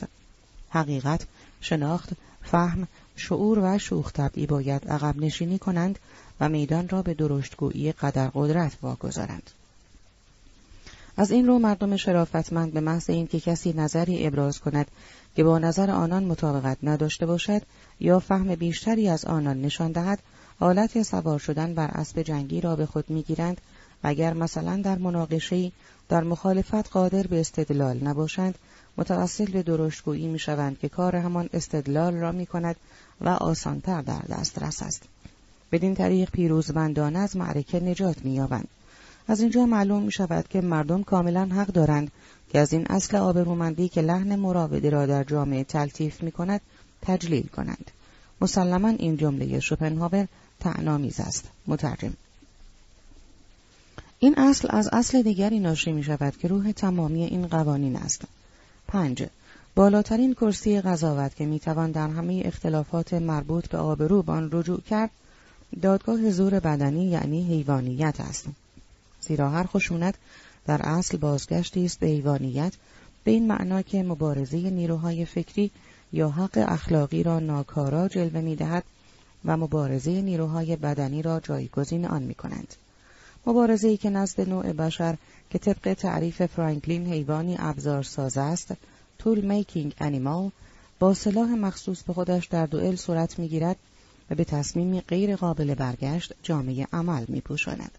این اصل اساسی به همان حق زور معروف است که مانند اصطلاح فرزانگی ابله اصطلاحی طعنه‌آمیز است. بنابراین آبروی شهسواری باید مطابق با آنچه گفته شد آبروی زور نامیده شود. فرزانگی ابله، کلمه‌ای که در اینجا استفاده شده ابرویتس به معنای جنون است که مرکب از کلمات ابر که پیشوندی شدت افزا و ویتس است که به معنای شعور و نکته سنجی و ظرافت طبع است. پس از کلمه ابرویتس درست معنای مخالف آنچه از تجزیه آن به دست می‌آید استنباط می‌شود. در متن ناچار بودم از ترکیب نقیض فرزانگی ابله استفاده کنم. شش. اگر چنان که قبلا دیدیم آبروی شهروندی در رابطه با مال من و مال تو، حقوق فردی، اجرای تعهدات پذیرفته شده و وفای به قول امری کاملا وجدانی است، قانونی که مربوط به آبروی شهسواری می شود برعکس به منتها درجه آزادی اشرافی دارد. فقط یک پیمان را نباید شکست و آن سوگند به شرف است، یعنی حرفی که در ارتباط با آن بگویند سوگند به شرفم، که از آن میتوان این فرض را نتیجه گرفت که هر پیمان دیگری را میتوان شکست. حتی اگر کسی این پیمان را هم شکست، میتواند در صورت نیاز با وسیله‌ای که اعتبار عمومی دارد آبروی خود را نجات دهد که این وسیله دوئل است.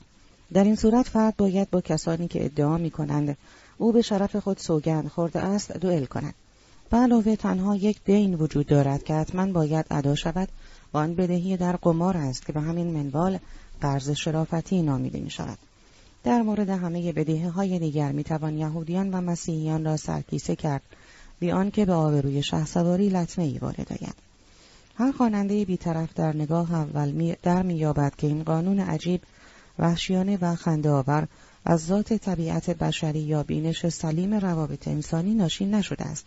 به علاوه ایده بسیار محدود اعتباران این امر را تأیید می کند، زیرا این قانون فقط در اروپا و تنها پس از قرون وسطا و در این دوران هم فقط نزد اشراف، نظامیان و کسانی که از آنان تقلید می کنند معتبر است. زیرا نه یونانیان این آبرو و اصول آن را می شناختند، نه رومیان، نه ملت‌های بسیار فرهیخته آسیا، چه در عصر قدیم، چه در عصر جدید. این ملت‌ها چیزی جز آن آبرویی را که نخست به تحلیل آن پرداختم نمی شناسند. بنابراین نزد همه آنان آدمی بر مبنای آنچه می کند و نمی کند اعتبار دارد، نه بر مبنای آنچه دهان لقی از روی هوا و هوس درباره او می گوید. نزد آنان آنچه کسی می گوید یا می کند فقط می تواند آبروی خود او را برباد دهد، نه آبروی دیگری را. ضربه نزد همه آنان فقط ضربه است، چنان که هر اسب یا هر درازگوش می تواند ضربه‌ای خطرناکتر از آن را هم وارد کند، ضربه‌ای که تحت شرایط معینی ممکن است موجب خشم شود و آن را در جا تلافی کنند. اما این ربطی به آبرو ندارد و ضربه ها و دشنام ها یا جبران خسارتی که در ازای آن طلب می کنند یا از آن انتظار دارند به هیچ وجه در دفترچه حسابداری ثبت نمی شود. این ملت ها از حیث شجاعت و حقیر شمردن مرگ دست کمی از اروپای مسیحی ندارند. یونانیان و رومیان قهرمانانی به کمال بودند، اما غرور و نخوت شهسواری را نمی شناختند. دوئل نزد آنان کار اشراف نبود، بلکه کار گلادیاتورها، بردگان تسلیم به مرگ و جانیان محکوم بود که آنها را به جان یکدیگر یا حیوانات وحشی میانداختند تا مردم سرگرم شوند. با آمدن مسیحیت بازیهای گلادیاتوری لغو شد و در دوران مسیحیت دوئل جای آن را گرفت که راهی بود برای انتقال حکم الهی. اگر مبارزه گلادیاتوری را قربانی کردن سنگ دلانه انسانها به منظور سرگرمی عمومی بدانیم، دوئل قربانی کردن سنگدلانه است برای ارضای پیشتاوری مردم، ولی نه قربانی کردن جنایتکاران، بردگان و زندانیان، بلکه نجبا و انسانهای آزاد. وجود بسیار فراوانی در شخصیت مردم باستان گواه این واقعیت است که این پیشتاوری را نمی شناختند. برای نمونه وقتی یکی از سران قبایل تویتونی ماریوس را به دوئل دعوت کرد، این پهلوان برای او پیام فرستاد که اگر از زندگی خسته شده ای خود را به دار افکن و گلادیاتور کارکشته ای را پیشنهاد کرد تا با او نزاع کند. تویتونی منسوب به قومی ژرمنی که نخستین بار در سال سیصد و چهل و پنج پیش از میلاد از آن نام برده شده و افراد آن به دلاوری مشهور بودند. در نوشته پلوتارک می‌خوانیم که دریا سالار اوریبیاد در حالی که با تمیستوکلس مشاجره می‌کرد، چوبش را بلند کرده بود تا او را بزند. اما این یک شمشیرش را از نیام نکشید، بلکه گفت مرا بزن اما بشنو چه می‌گویم.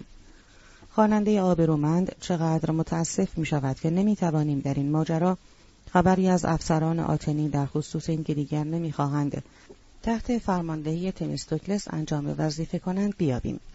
یک نویسنده جدید فرانسوی به درستی میگوید اگر کسی به این فکر بیفتد که دموستس مرد آبرومندی بود، لبخند ترحم آمیزی بر لبان آدمی نقش می‌بندد.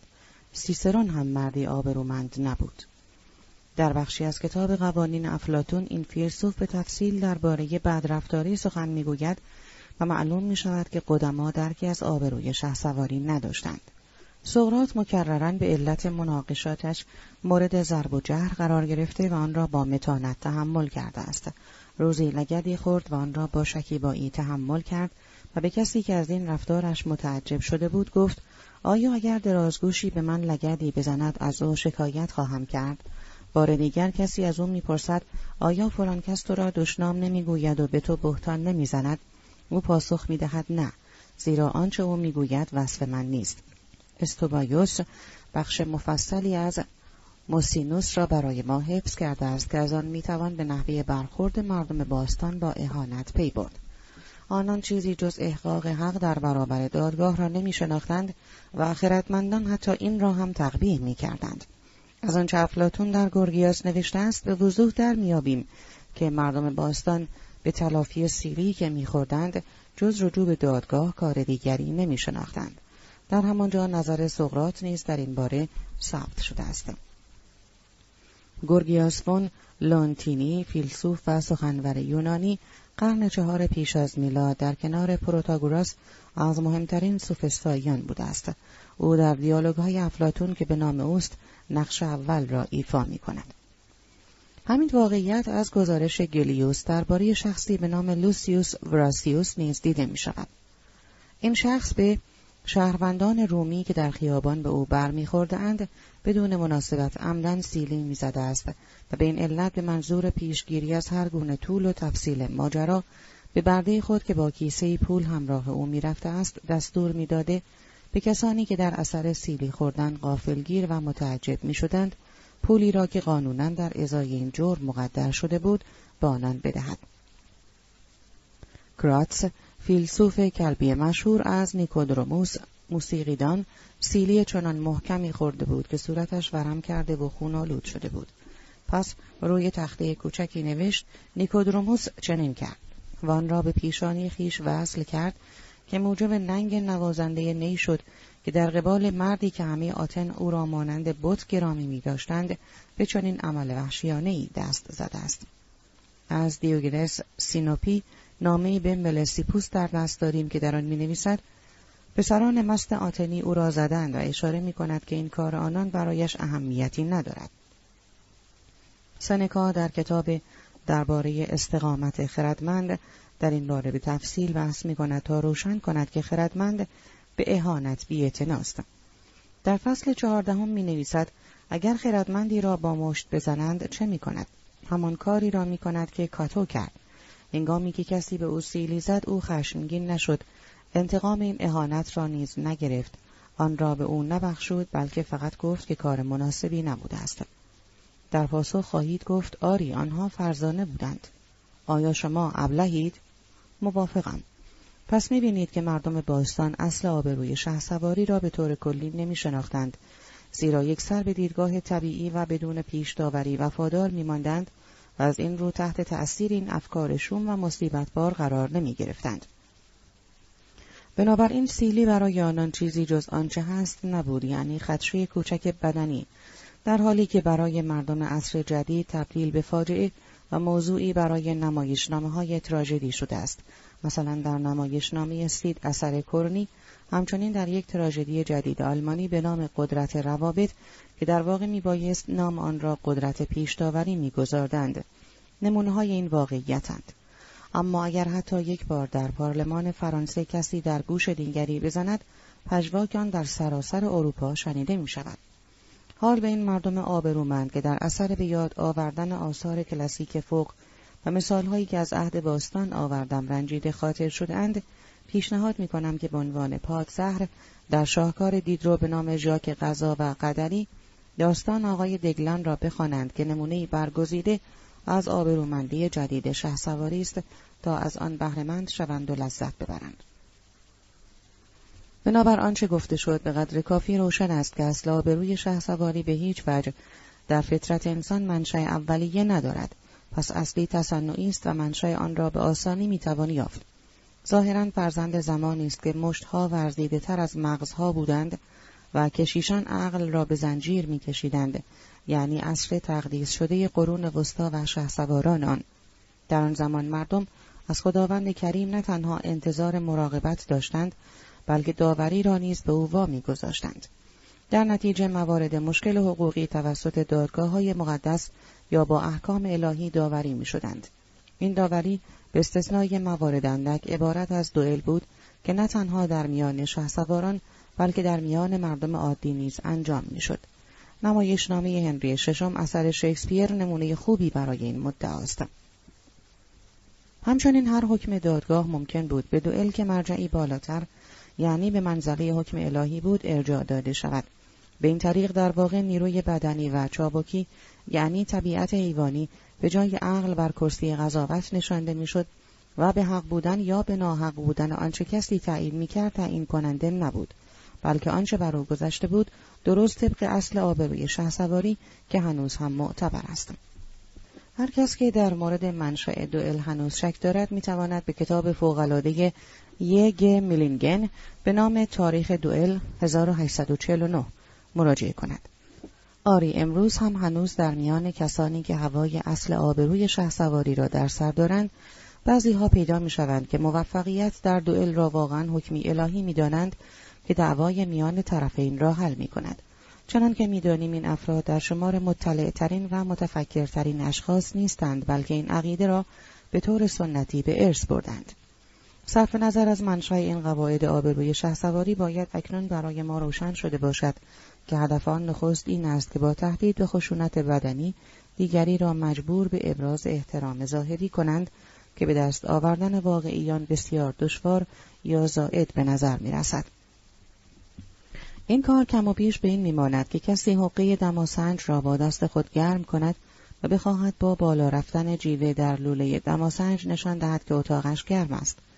اگر دقیق تر شویم اصل مطلب این است: در حالی که آبروی شهروندی مراوده مسالمت آمیز با دیگران را مد نظر دارد و عبارت از عقیده دیگران مبنی بر قابل اعتماد بودن ماست و علت آن احترام بیچون و چرای ما به حقوق یکایک افراد است، آبروی شهسواری مبتنی بر این عقیده است که دیگران باید از ما بترسند، زیرا قصد داریم از حقوق خود به هر نحوی دفاع کنیم.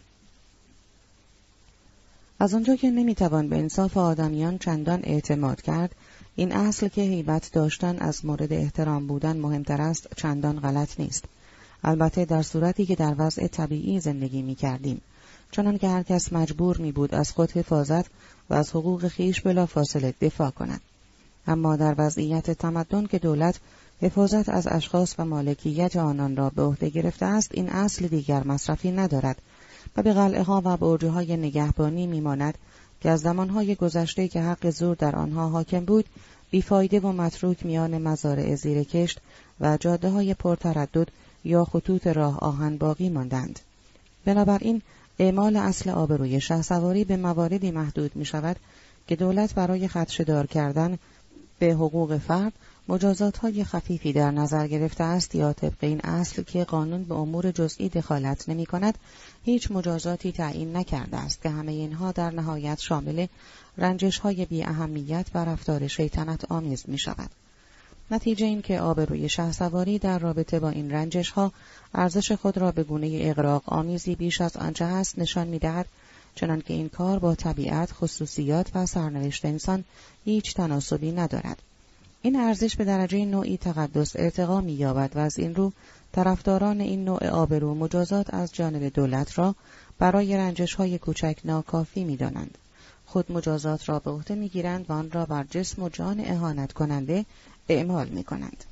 مبنای همه اینها ظاهراً خودپسندی مفرط و غرور زننده است که موجب می‌شود کاملاً فراموش کنند که انسان در واقع چیست. در نتیجه برای انسان تعرض ناپذیری و بی‌عیبی، بیچون و چرا قائل می شوند. کسی که بخواهد این قواعد را با خشونت عملی کند و این اصل را اعلام کند که هر کس به من دشنام دهد یا ضربه‌ای به من وارد کند مستحق مرگ است، در واقع لایق آن است که از کشور اخراج شود.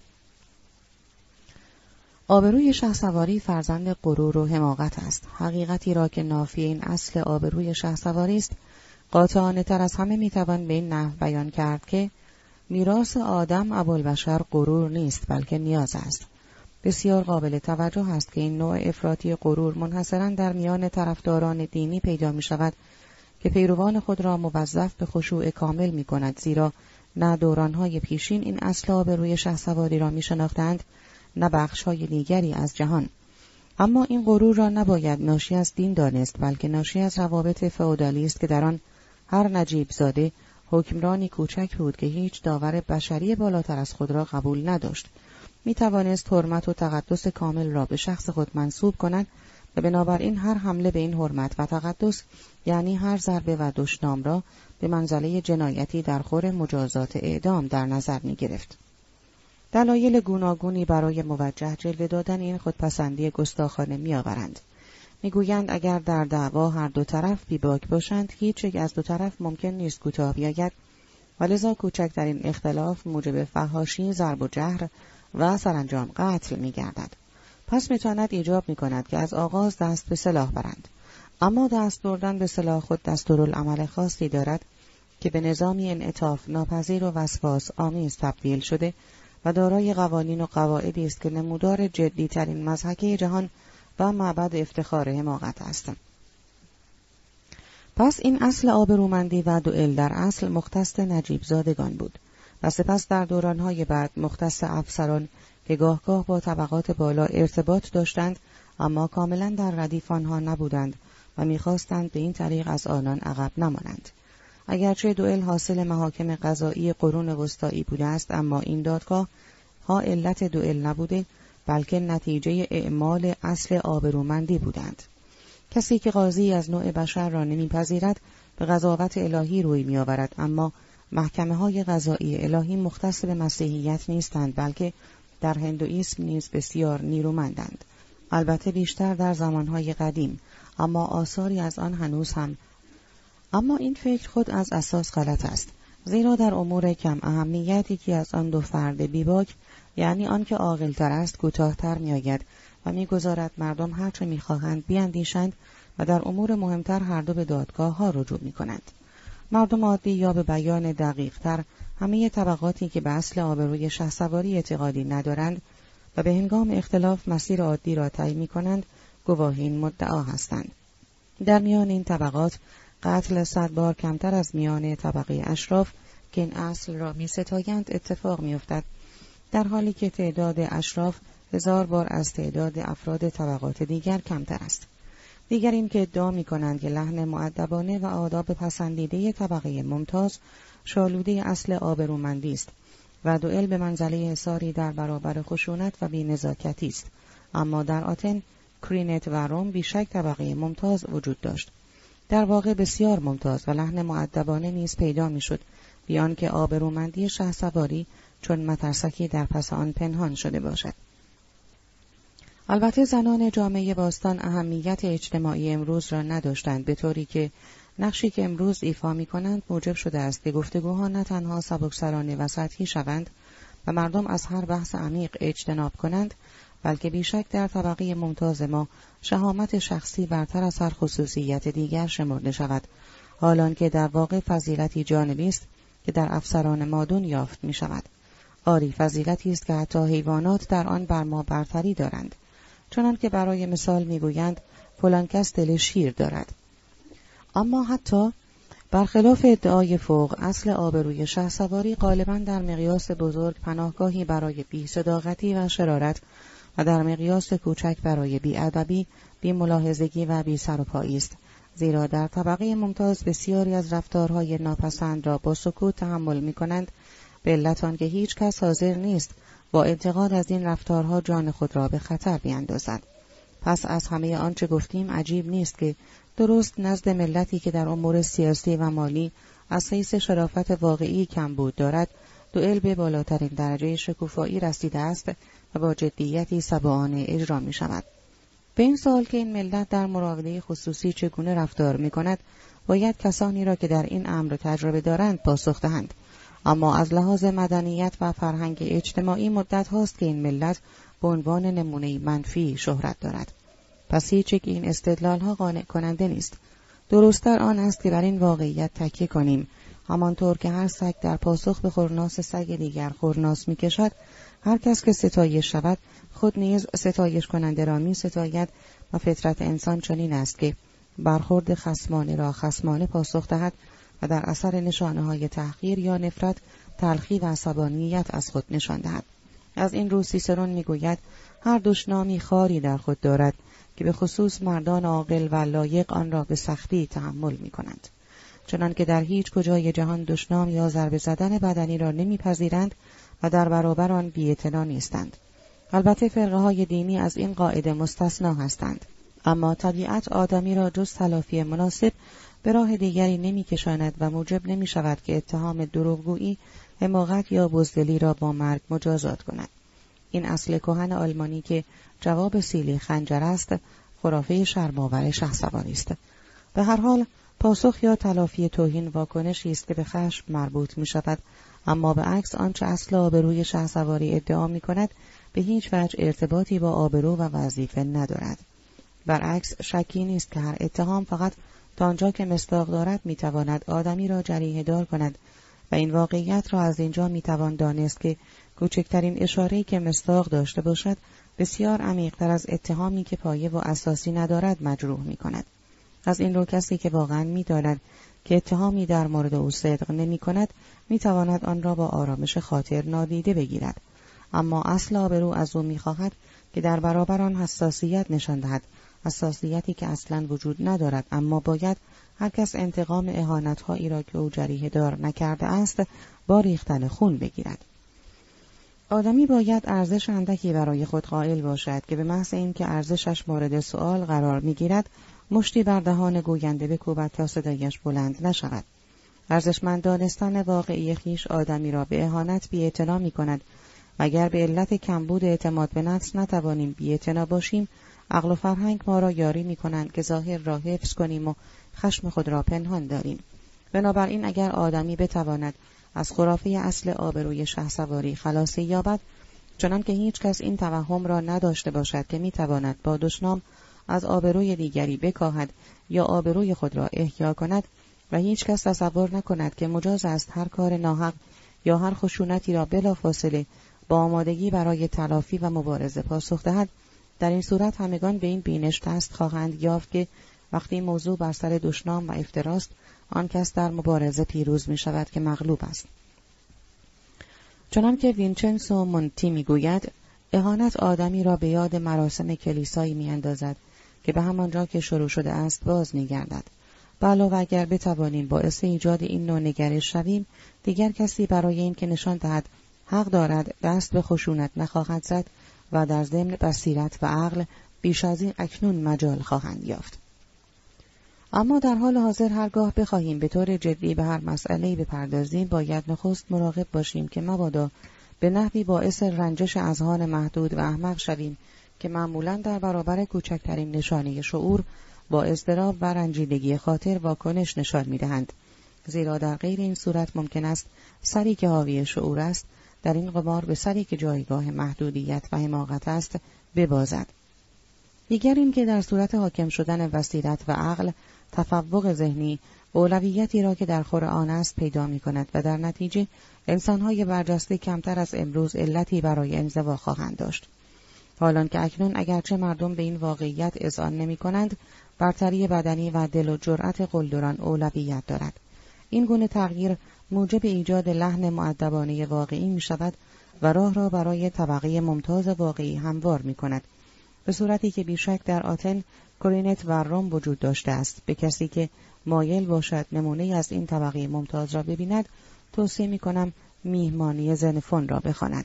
زنفون، نویسنده یونانی، چهارصد و سی تا سیصد و پنجاه و چهار پیش از میلاد که در جوانی به سقراط ملحق شد.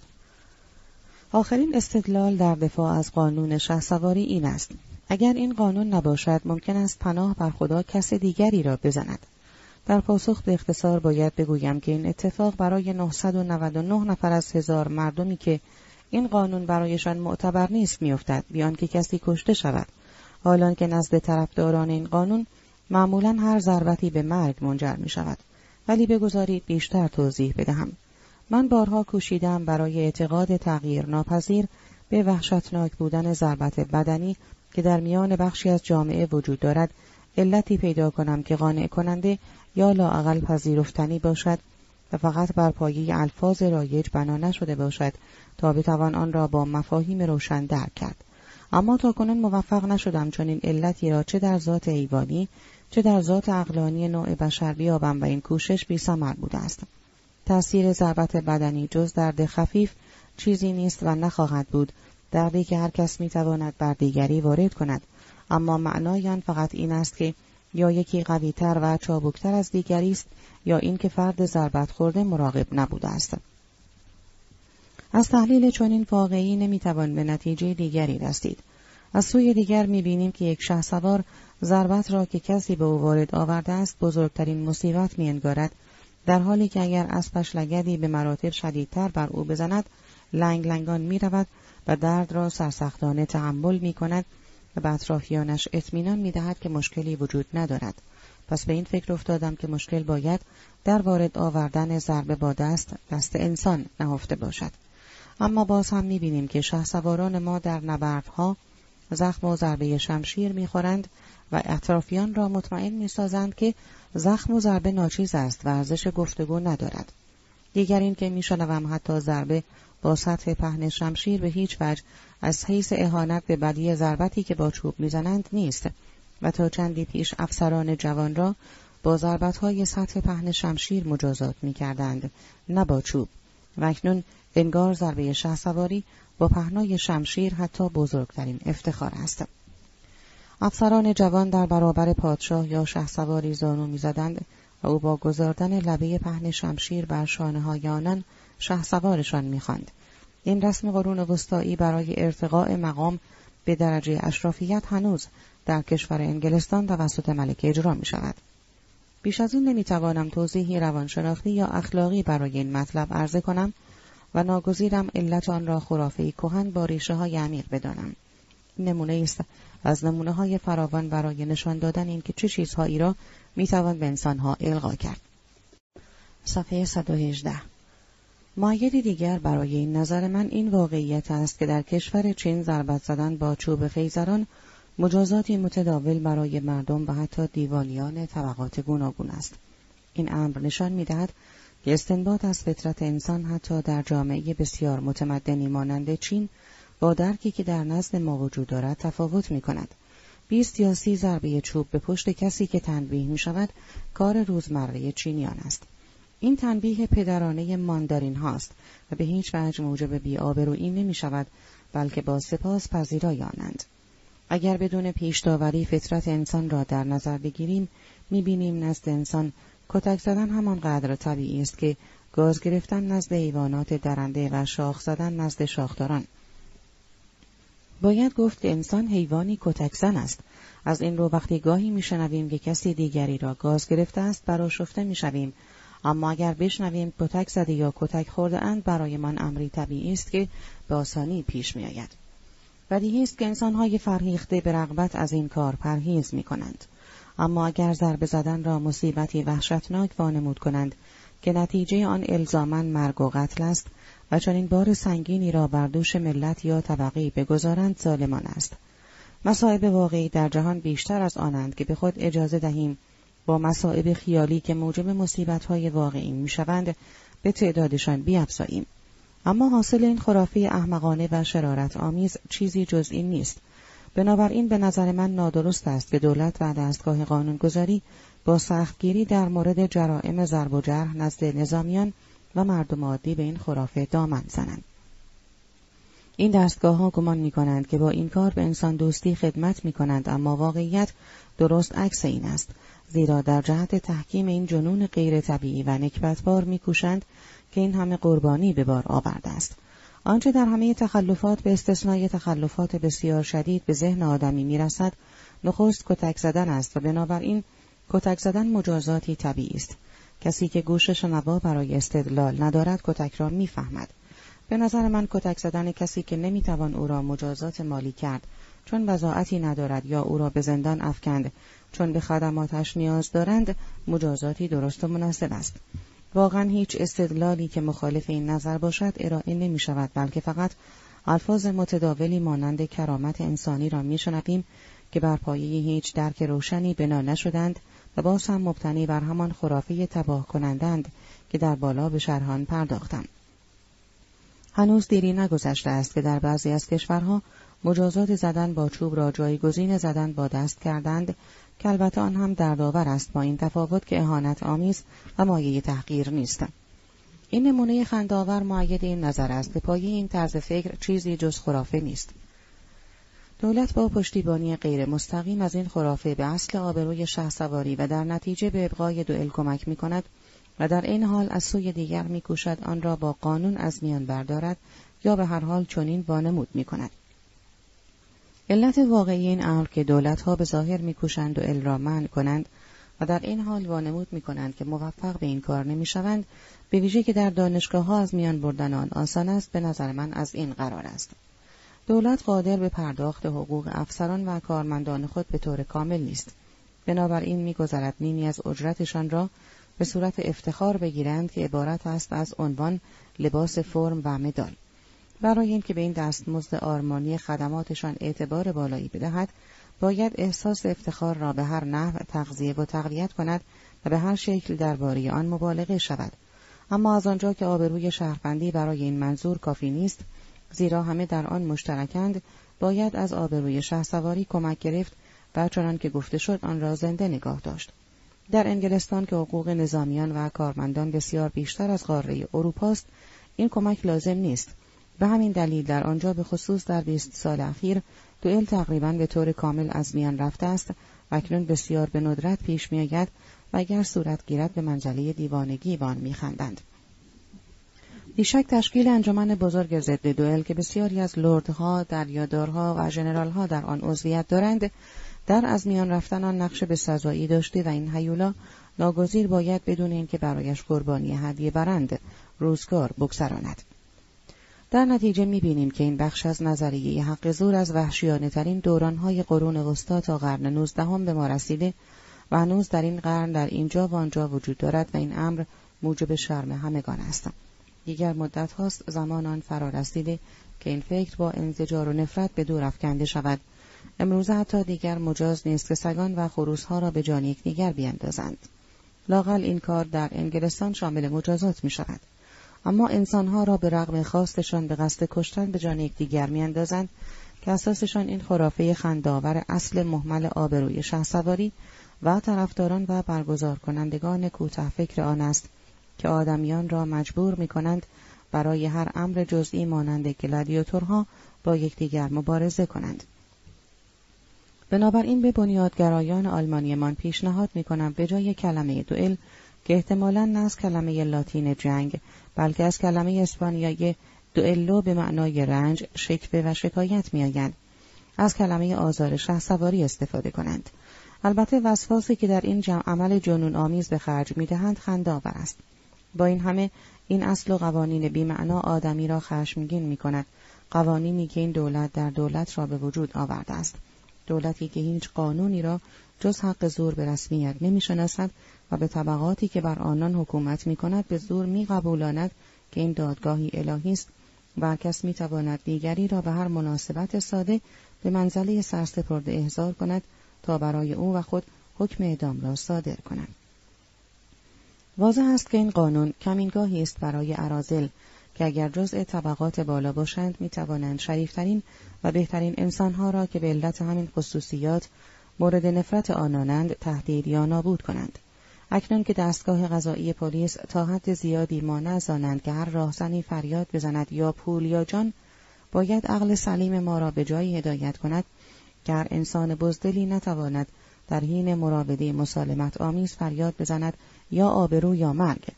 فشاری که به طبقات بالای جامعه وارد می‌آید باید از شانه آنها برداشته شود.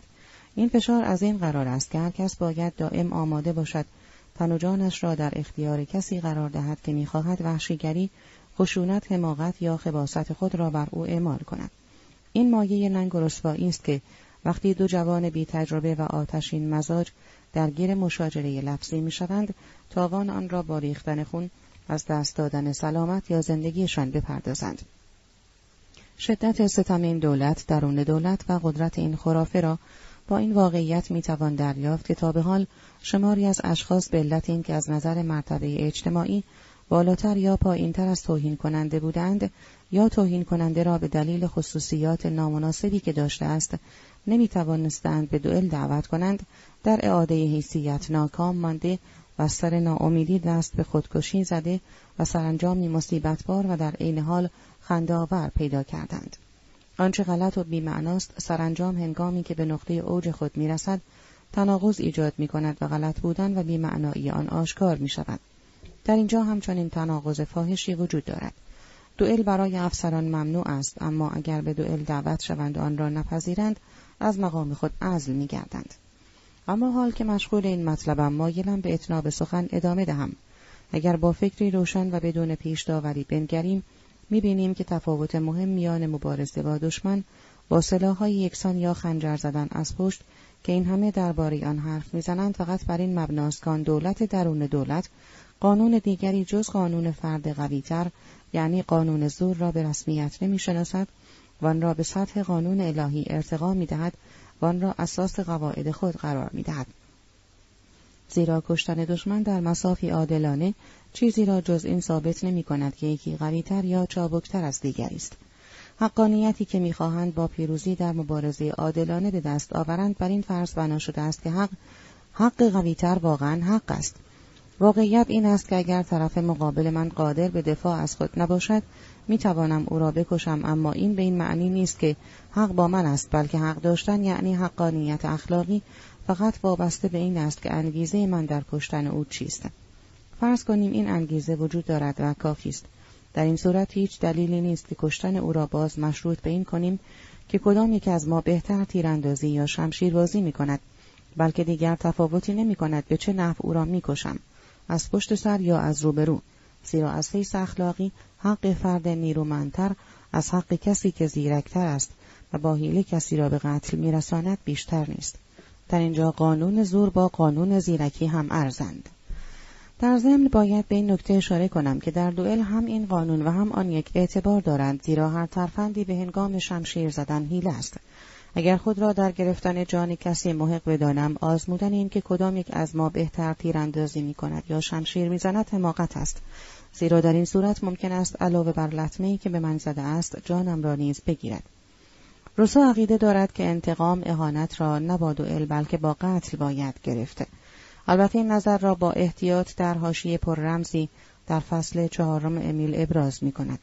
او چنان گرفتار خرافه شهسواری است که حتی اتهام دروغگویی را جوازی برای قتل می داند، حالان که باید می دانست که همه آدمیان بارها سزاوار چنین اتهامی هستند و خود او هم به اعلی درجه. این پیش داوری که کشتن اهانت کننده به شرط این که مبارزه علمی و سلاح‌ها یکسان باشند مجاز است، موجب می شود که حق زور را به وضوح حقی واقعی بدانند و دئل را حکمی الهی. برعکس آن مرد ایتالیایی که شعله‌ور از خشم به هر کس که به او توهین کند هر جا که او را بیابد با چاقو حمله می کند، لااقل قاطعانه‌تر و طبیعی‌تر عمل می کند. او از کسی که دئل می کند عاقل‌تر است اما بدتر نیست. اگر بگویند کسی به هنگام دئل به این علت در کشتن دشمنش محق است که دشمن نیز میکوشد او را بکشد، باید پاسخ داد که او با به مبارزه طلبیدن دشمن او را مجبور به دفاع از خویش کرده است. این که دو نفر عمدن یکدیگر را مجبور به دفاع از خود کنند در اصل به این معناست که به دنبال بهانه‌ای قابل قبول برای قتل می‌گردند.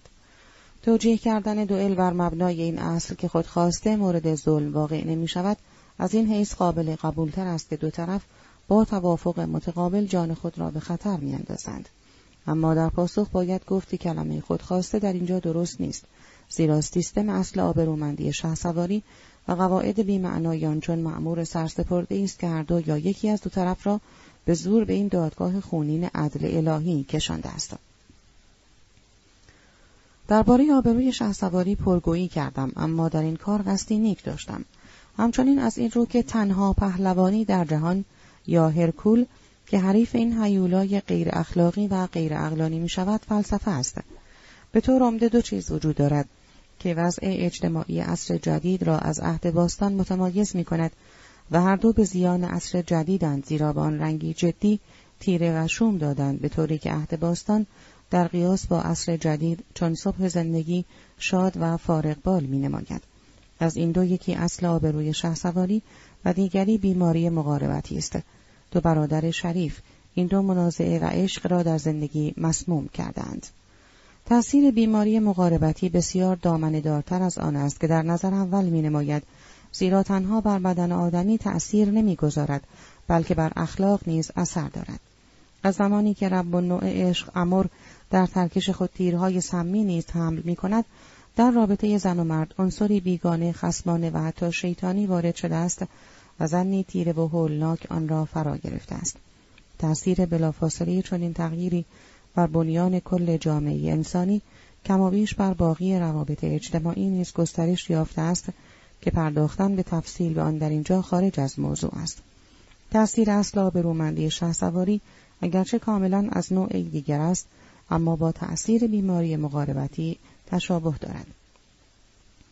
این مسکه‌ای پر اباحت است که قدما آن را نمی شناختند، اما جامعه مدرن را خشک، جدی و بی‌مزه کرده است، زیرا مردمان هر گفته بی اهمیت را زیر ذره بین می‌گذارند و بارها درباره آن می‌اندیشند.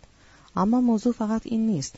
این اصل برای آدمیان مانند مینوتاروس است که فرزندان بسیاری از خانه‌های اشراف هر سال قربانی او می‌شوند و نه فقط از یک کشور بلکه از همه کشورهای اروپا. مینوتاروس هیولایی با کله گاو و بدن انسان در اسطوره یونانی که خوراکش جوانان آتن بودند. بنابراین زمان آن فرا رسیده است که شجاعانه به این مترسک حمله شود و این همان است که اکنون به انجام آن می‌کوشم. باشد که این دو هیولای عصر جدید در قرن نوزدهم نابود کردند. امیدواریم که پزشکان با اقدامات پیشگیرانه سرانجام موفق به از میان برداشتن هیولای اول شوند. نابود کردن هیولای دوم کار فلسفه است که باید با روشن کردن و اصلاح اذهان صورت گیرد، زیرا دولت‌ها تاکنون از طریق قانون در این کار موفق نبودند و علاوه ریشه کن کردن این مصیبت تنها از راهی که قبلا گفته شد امکان پذیر است. با این هم اگر دولت‌ها واقعاً و به طور جدی بخواهند دئل را از میان بردارند و علت عدم توفیق آنها در ناتوانیشان بوده باشد، می‌خواهم قانونی را پیشنهاد کنم که موفقیت آنها را تضمین می‌کند. این قانون نیازی به خونریزی، گیوتین، چوبه دار یا زندان ابد ندارد، بلکه حب کوچک و سبکی است به شیوه درمان‌های همئوپاتی. هر کس که دیگری را به دئل دعوت کند یا دعوت دئل کسی را بپذیرد، به روش چینیان در روز روشن سرپاسبان دوازده ضربه، سرجوخه آورنده خبر و شاهد دئل هر یک شش ضربه ترکیب او بزنند. اگر دئل واقعا صورت گرفت، دادگاه عادی جنایی به موضوعی رسیدگی کند. ممکن است شخصی با مرام شهسواری به من اعتراض کند که بعضی از مردان آبرومند پس از اجرای چنین حکم مجازاتی احتمالاً خود را با گلوله خواهند کشت. در پاسخ میگویم بهتر است چنین احمقی خود را بکشد تا دیگران را. اما در واقع به خوبی میدانم که دولت‌ها در از میان بردن دوئل جدی نیستند. حقوق کارمندان دولت و به خصوص افسران صرف نظر از کسانی که در منصب‌های بالا هستند بسیار ناچیزتر از خدمات آنهاست. از این رو مابقی را با دادن افتخار پرداخت می‌کنند. این افتخار نخست به شکل عنوان و مدال داده می‌شود و سپس به صورت نظام درجه‌بندی و تمایز گذاردن اعمال می‌شود. دوئل به این منظور دستاویز کارآمدی است. همچنین از این رو مقدماتان را در دانشگاه‌ها تمرین می‌کنند. بنابراین قربانیان دوئل کمبود حقوقشان را با خون می‌پردازند. برای کامل کردن بحث مایلم افتخار ملی را هم ذکر کنم. افتخار ملی آبروی یک ملت به منزله بخشی از جامعه جهانی است.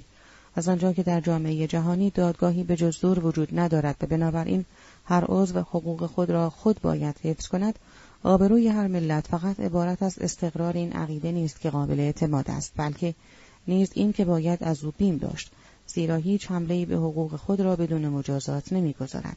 پس آبروی ملی ترکیبی است از آبروی شهروندی و آبروی شهسواری. قبلا تحت عنوان آنچه می‌نماییم، یعنی آنچه در نظر مردم هستیم، شهرت را نیز در آخر برشمردیم. اکنون باید به این موضوع بپردازیم. شهرت و آبرو مانند توامان با هم قرینند، اما مانند دیوسکورها که از آن دو پولوکس نامیرا و کاستور فانی بود، شهرت همزاد نامیرای آبروست که فانی است. البته این امر در مورد نوع برتر شهرت صادق است که به معنای شهرت واقعی وسیل است، زیرا بدیهی است که بعضی از انواع شهرت زود گذرند. دیوسکورها فرزندان همزاد زئوس به نامهای کاستور و پولیدنکس در اسطوره یونانی هستند، به لاتین کاستور و پولوکس که یکی از آن دو زنده ماند و دیگری مرد.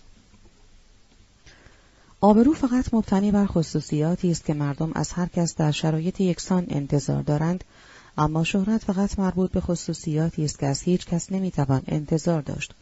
آبرو چیزی است که هر کس حق دارد به خود نسبت دهد، اما شهرت را باید دیگران به آدمی نسبت دهند. دامنه آبروی ماهیته است که ما را در آن میشناسند، حالان که شهرت از این دایره فراتر میرود و پیش از آن که شناختی از ما داشته باشند به هر جا راه مییابد و نام ما را بر سر زبانها میاندازد.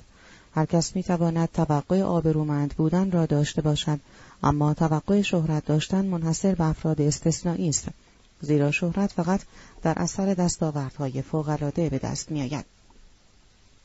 این دستاوردها یا مربوط به اعمال آدمی می شود یا به آثار او، و بنابراین برای شهرت دو راه باز است: برای دستیابی به اعمال بزرگ، به ویژه قلبی بزرگ، و برای رفتن به راه خلق آثار، ذهنی بزرگ لازم است. هر یک از این دو مزایا و مضرات خود را دارند. تفاوت اصلی این است که اعمال گذرا هستند اما آثار ماندگارند. شریفترین عمل همیشه زمانی کوتاه تاثیرگذار است، اما اثر نبوغ آثار در طول همه اثار تأثیری ماندگار دارد، مفید است و انسانها را ارتقا می دهد. از اعمال فقط خاطره‌ای بر جا می ماند که مدام کم رنگتر و مخدوشتر می شود و بی‌اعتنایی مردم در برابر آن بیشتر می گردد تا به تدریج محو گردد، مگر این که در تاریخ ثبت شود و مانند سنگواره‌ای به آیندگان انتقال یابد. برعکس آثار جاویدانند و ممکنند همیشه زنده بمانند، به ویژه آثاری که نوشته شدند. از اسکندر کبیر نام و خاطره‌ای باقی است، اما افلاطون، ارسطو، هومر و هوراس هنوز زندند و مستقیما تأثیر می‌گذارند. وداها و اوپانیشادها هنوز با ما هستند، اما از هیچ یک از اعمالی که در زمان نوشتن آنها رخ داده خبری به ما نرسیده است. بنابراین اگر به منظور تحسین اثری آن را کار بنامند، چنان که امروز متداول شده است، تحسینی ناشایست کردند، زیرا اثر ماهیتاً بسیار برتر از عمل است. عمل همیشه کرداری است که انگیزه‌ای دارد و از این رو پراکنده و گذراست و بخشی از عنصر عمومی و اصلی جهان، یعنی اراده است. اما اثر بزرگ یا زیبا ماندگار است، زیرا معنایی کلی دارد و از تفکر نشأت گرفته است و مانند عطری پاک و بیگناه بر فراز جهان اراده برمیخیزد. یکی از محاسن شهرتی که از عمل ناشی می شود این است که معمولاً بلافاصله پدید می آید و غالباً صدای انفجارش چنان قوی است که در همه اروپا شنیده می شود، اما شهرتی که از خلق آثار ناشی می شود آهسته و به تدریج ظاهر می شود. نخست با نجوا و سپس با صدایی افزاینده که غالباً پس از صد سال به اوج می رسد، اما از آن پس در اوج باقی می ماند، زیرا اثر ماندگار است، گاهی هزاران سال. اما صدای عمل پس از آن که انفجار اولیه آن گذشت به تدریج کاهش می‌یابد و تعداد اشخاصی که آن عمل را می‌شناسند پیوسته کمتر می‌شود تا سرانجام در تاریخ به شبحی تبدیل گردد. عیب دیگر عمل وابسته بودن آن به موقعیت است که باید امکان آن وجود داشته باشد.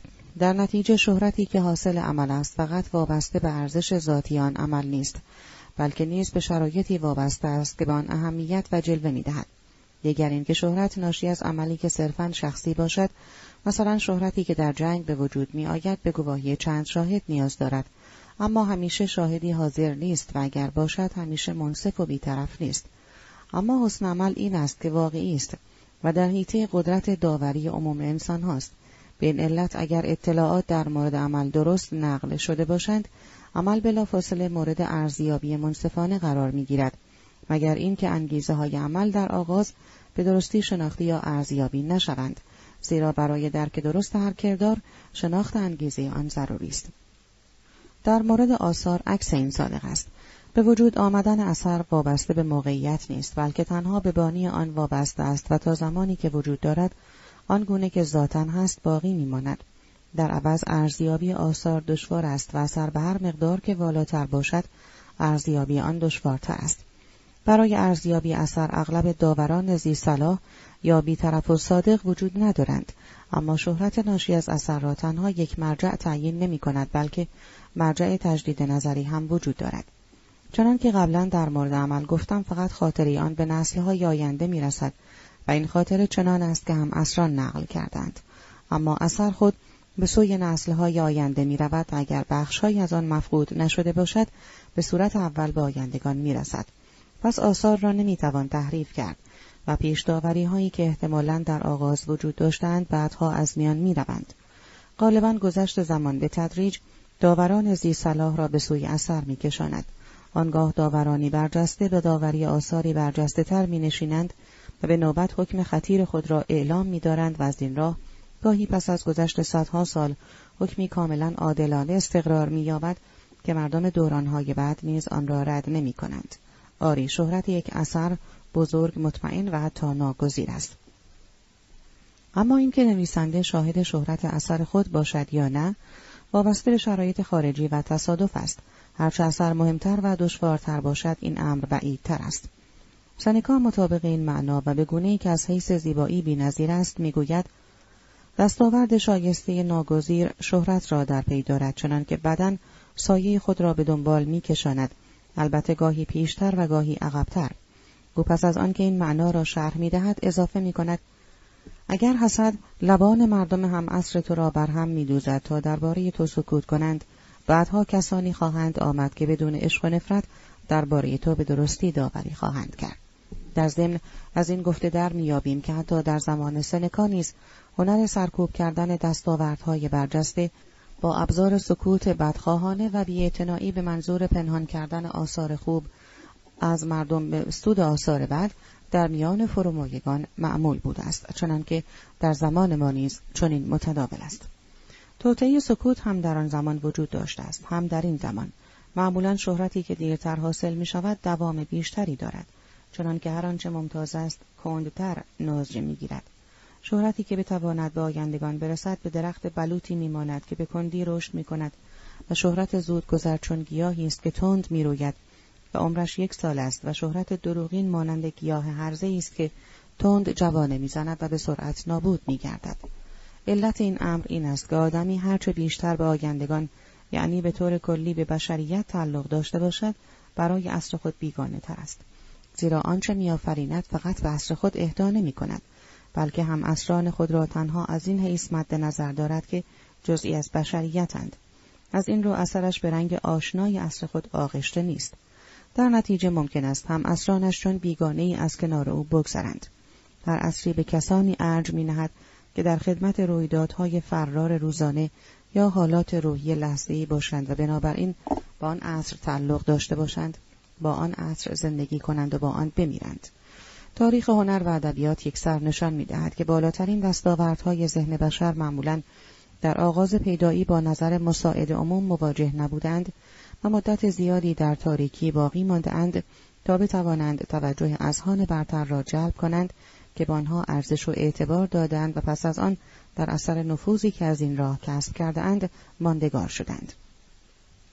اما علت همه اینها در نهایت این است که هر کس در واقع آنچه را که با طبیعت او همگون است می‌فهمد و ارج می‌نهد. کسی که سطحی است چیزهای سطحی را می‌پسندد، کسی که عامی است چیزهای عامیانه را، کسی که آشفته فکر است افکار مغشوش را، کسی که ابله است مهملات را. و هر کس بیش از هر چیز آثار خود را می‌پسندد که کاملاً با او همگون است. این حقیقتی قدیم است، به قدمت اپیخارموس افسانه‌ای که در این باره سروده است. برای اینکه معنای این ابیات از میان نرود آن را به زبان آلمانی برمیگردانم. اپیخارموس نمایشنامه نویس یونانی پانصد و پنجاه تا چهارصد و شصت پیش از میلاد. نباید از این که به پسند خیش سخن میگویم در شگفت شد و از این که دیگران در توهم خود خیشتن را میپسندند، زیرا برای سگان بهترین موجود جهان سگ است، برای گاوان گاو، برای درازگوشان درازگوش و برای خوکان خوک. نیرومندترین بازو میتواند به هنگام پرتاب کردن جسمی سبکبان حرکتی بدهد، چنانکه آن جسم به فاصله دوری پرتاب شود و به شدت به هدفی اصابت کند. آن جسم در همان نزدیکی به سستی بر زمین میافتد، زیرا دارای جرم کافی نیست تا نیروی بیرونی را جذب کند. وضع افکار زیبا و بزرگ و حتی شاهکارهای نوابغ هنگامی که جز اذهان کوچک ضعیف یا منحط وجود داشته باشند یا نداشته باشند و قدر آن را نشناسند نیز چنین است. خردمندان همه دوران‌ها یک صدا از این وضع شکوه می‌کنند. مثلا یسوع ابن سیراخ می‌گوید کسی که با ابلهی سخن می‌گوید خفته‌ای را مورد خطاب قرار می‌دهد و وقتی سخنش به پایان می‌رسد ابله می‌پرسد موضوع چیست؟ و هملت می‌گوید گفتار زیرکانه در گوش ابله می‌خوابد و گوته می‌گوید خردمندانه ترین حرف در گوش ابله بازیچه است. و در جایی دیگر اگر دیگران ابله‌اند و نمی‌توانی در آنان اثر کنی دل‌آزرده مباش، زیرا اگر به باطلاقی سنگی بیفکنی حلقه‌های موج پدیدار نمی‌گردد. و لیشتنبرگ می‌پرسد وقتی کله‌ای با کتابی برخورد می‌کند و صدای پوکی شنیده می‌شود آیا همیشه این صدا از کتاب است؟ و در جایی دیگر چون این آثاری مانند آینه‌اند، اگر میمونی به درون آن نگاه کند ممکن نیست قدیسی را در آن ببیند. بجاست که شکوه دلانگیز و تأثرآور گلرت کهنسال را بیاد بیاوریم.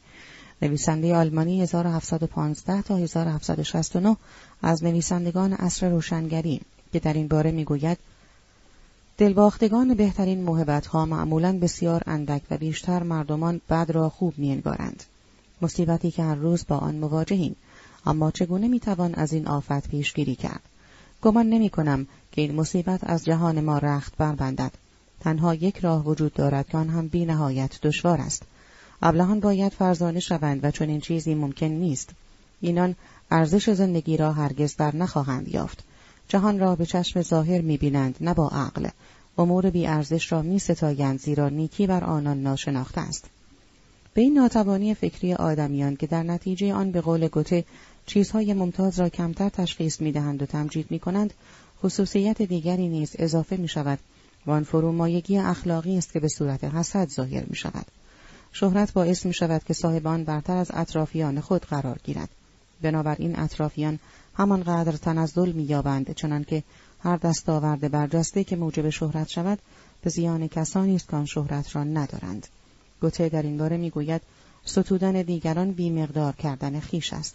دیوان غربی شرقی. بنابراین می توان فهمید که چرا وقتی برتری و امتیاز در کسی پیدا می شود بسیاری از افراد میان مایه متحد و هم سوگند می‌شوند تا در برابر آن مقاومت کنند و اگر امکان داشته باشد به سرکوب آن دست بزنند. شعار پنهانی آنان این است: مرگ بر دستاورد ارزشمند. اما حتی کسانی که خود دارای دستاوردی هستند و بر مبنای آن شهرتی به دست آورده‌اند، ظهور شهرت نو را نمی‌پسندند، زیرا در جلوه آن خود بسیار کمتر می‌درخشند. گوته در این باب می‌گوید اگر بنا بود زندگیم وابسته به نظر مساعد دیگران باشد، هرگز ممکن نبود پا بر سوی وجود بگذارم، زیرا دیگران برای پر اهمیت جلوه دادن خیش وجود مرا به خاطر انکار می کنند. دیوان غربی شرقی. درباره آبرو معمولاً درست داوری می‌کنند و آبرو در معرض حمله بی‌امان حسد نیست و حتی پیشاپیش به عنوان اعتبار به هر کس داده می‌شود، اما شهرت را باید به رغم حسد دیگران به چنگ آورد. دادگاهی که این تاج افتخار را اعطا می‌کند از قاضیانی تشکیل شده که نظرشان بیشک نامساعد است، زیرا هر کس می‌خواهد در آبرومندی با دیگران شریک باشد، اما آنکه شهرت را به دست بیاورد آن را برای دیگران کمتر و دشوارتر می‌سازد.